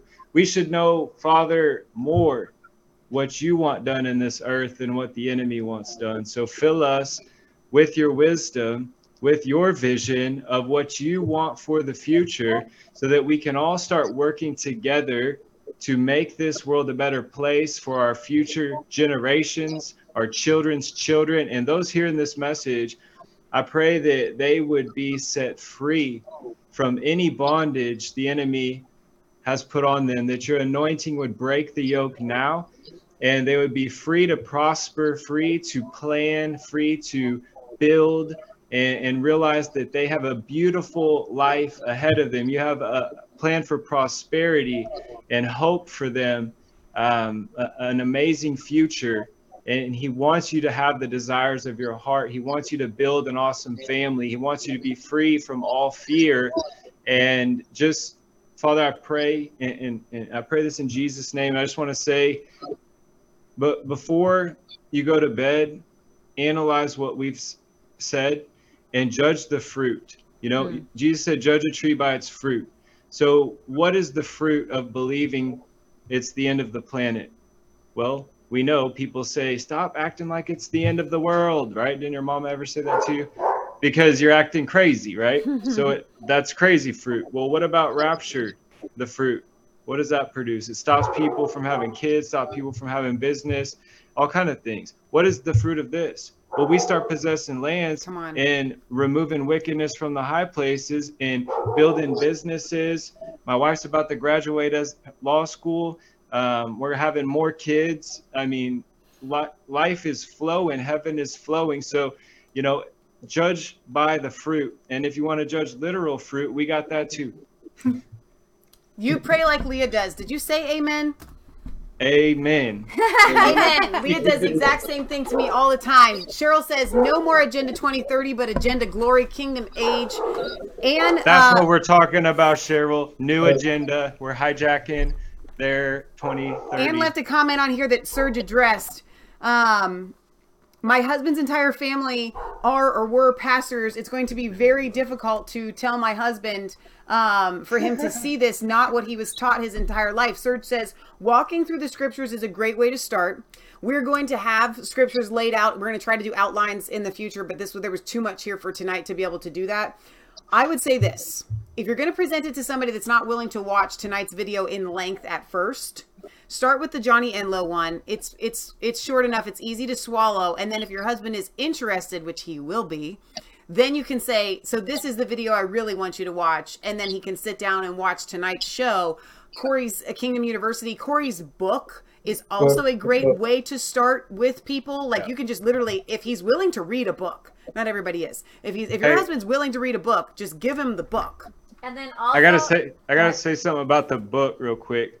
Um, you guys have, we got version two out now, yeah. edition two, which is all professionally edited. So you have to get that on Amazon, not Born Again. Okay. As Kings.com. Okay. So yeah, get it. Just get it on Amazon until okay. we get our big shipment. But it's called Born Again as Kings. Just look it up. Yeah. It's Cory Gray on Amazon. Amazon. You can find it easy. I also think that this book, this is my go-to um, to get people um, just on the surface to understand the last days according to Jesus by R.C. Sproul. Which a lot of people are already open to Sproul, so it will their their guard is down. Yeah, because he's and done so, so many he breaks down the surfacey stuff. He doesn't go into the kingdom now and how awesome we are and reign in, and he's not like he's a non gifts of the spirit type kingdom guy. Um, there's a lot of those. We're yeah, gonna convert them all. We're gonna get those now. We got to convert the guys who have this message, the Presbyterians and the Baptists. We got to get them Baptist Yep. All right, so Yeah, but a lot of people know Johnny too. He's he delivered it very easy. He did. I was like, wow, that's that's he did it very and I'll put much so Johnny's the Holy Spirit. the link to Johnny's And in- we're going to go deeper into this and and all the different aspects. My favorite for what we're going to bring to you guys is the histo- is the um the deep the red pilling of where the modern end times theology came from. That's going to be the most sensational sensational we'll probably do it in like 3 series, okay? Because there's a lot to cover there. How did we end up here? Your mind is going to be more blown at at this watching that just because it I don't know I don't I don't have a good kosher word it's to say. It's a conspiracy. it is a conspiracy and it really it really gets you it's like eating cotton candy. When you're like, "Oh my I gosh." want to do it right now. I know, I know. I the how we got it. You will. It, you're going to be like, if we didn't prove it to you here tonight, most especially we will prove you when we when we do that, and maybe we'll bring everybody back on for a roundtable on that one because I think that that would be really fun. Um, but that just finding out where the lies came from. Where did the how did the lies get here? that John Darby. that's gonna be your mind is just gonna be and we'll have videos for that and stuff. It's just gonna you're you're gonna go nuts. Next wednesday we're gonna have on our friend i think joy might come with him but matt and joy thayer of sparrow pictures they did the documentary the trump i know. Joy worked on unplanned. We didn't realize until we were at the reawaken america tour in canton last february we're staying with them in an airbnb and it was kind of one of those things you know how the old Christians used to put an ichthus in the sand to identify. We don't have a do you believe in kingdom one of those. I don't remember exactly how it came, but it was kind of like I, I think I might have broached it like it kind of sounds like you're saying this, Matt. Is is that what you might might be saying? And he was like, I think maybe we are. Are you one? Are you one? And that's how it goes. And so and Matt Thayer, he's he is an amazing filmmaker. So and he's on the very inside of the Clay Clark movement. So Hey, so um, what's our hand sign though? We, do- we need a hand sign of like it Let's- needs to be like a vote. K for like kingdom. Does anyone have any ideas in the comments? What is that, What is it, Serge? Serge? Is that a K? Okay. It's a K. I mean, Show it, it. it doesn't really look Make like a K. but it's kingdom. got to be kind of code. It does. It needs to be. It code. is K for kingdom. How- Hmm. This. And it ha- we have to be able to remember it. What's up, Cory? Wait, This. Oh, they're gonna think we're throwing gang signs. We need something else. You Can can we just do like a sign language. touchdown? Like we win. That's a little over the top. I get it. Okay. We need we need to learn the sign for kingdom. That's what it'll be. We're gonna learn We'll sign come up language with for kingdom. I Someone's gonna what what? Someone says it's diabolical. The sign is my life. it's okay. The sign is my life. That is cheating, Serge. Okay. Epistles Um, read among men. What'd you say, Jason? Epistles read among men. Yes, exactly. You just know Oh, me by thy okay. fruit. So we talked about where you can find Cory. Um, oh yeah, yeah, yeah, yeah. Serge and Jason, you're seeing Breakaway Kingdom uh, hub behind Jason. Go and tell them where they can find you guys, pastors Jason and Serge. Yeah, Jason. Where can they find you? Serge, I'll have you take this, Mike. Can you hear me? Yes. Yeah. So breakawaykingdomhub.com. It's a ministry we started. It's been what, 10 months, nine months? Just uh doing life with people and just loving it in Tulsa, Oklahoma. Yeah. And you And guys so are we- doing teachings. You've done a couple of episodes, a few episodes together. Serge, Yeah. you've been doing some single episodes, and those are available. I'm going to get on you, Serge, to create a media tab on your website. Uh, but you can find it under the resources tab, which I put that link in resistancechicks.com. Um, the teachings that they have done, they are Anywhere else, phenomenal. Serge? Anything else? Anything else, Serge? Can people join you Yeah. at your church in Tulsa? If you go to web, if, if you go to the website, there's a tab called resources, and there's a whole section on where are we on God's timeline. And so there's Cory Gray's on there from when he came over and preached at our at our home church, and uh, yeah, there's a lot of resources on there. No, it's huge actually. And I did put the link to that on resistancechicks.com for today's show. And you can literally attend their church in person if you want to stalk them and they can handle you. They can take you on. I'm sure they're they got the weapons of the warfare. Um, so you can get plugged in on Facebook and follow them, Breakaway Kingdom Hub. So guys, I want the three of you to stay around. We'll just do a quick goodbye after we sign off when I play the outro here. But we love you. God loves you. God bless. Remember, it's not just a conspiracy theory if it's the truth. The conspiracy is modern end times theology and that and the fact that it is a conspiracy is so very true. We will see you next Wednesday right here on resistancechicks.com for the Revelation Red Pill Somebody Wednesday wants a double V for victory. double V for victory. They kind of look like bunny ears too. They're like double. You're throwing gang signs again, Serge. It's the K V. Kingdom victory. I'm still going to learn the sign language on this. Okay, y'all stick around. Don't go anywhere. Everybody else, share this. Sh- get the book. Y'all know the routine. We will see you next Wednesday with Matt And- Thayer of Sparrow Pictures. Wednesday. Anything else, Cory?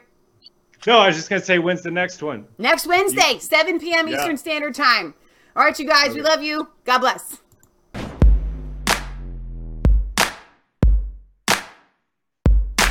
I was cold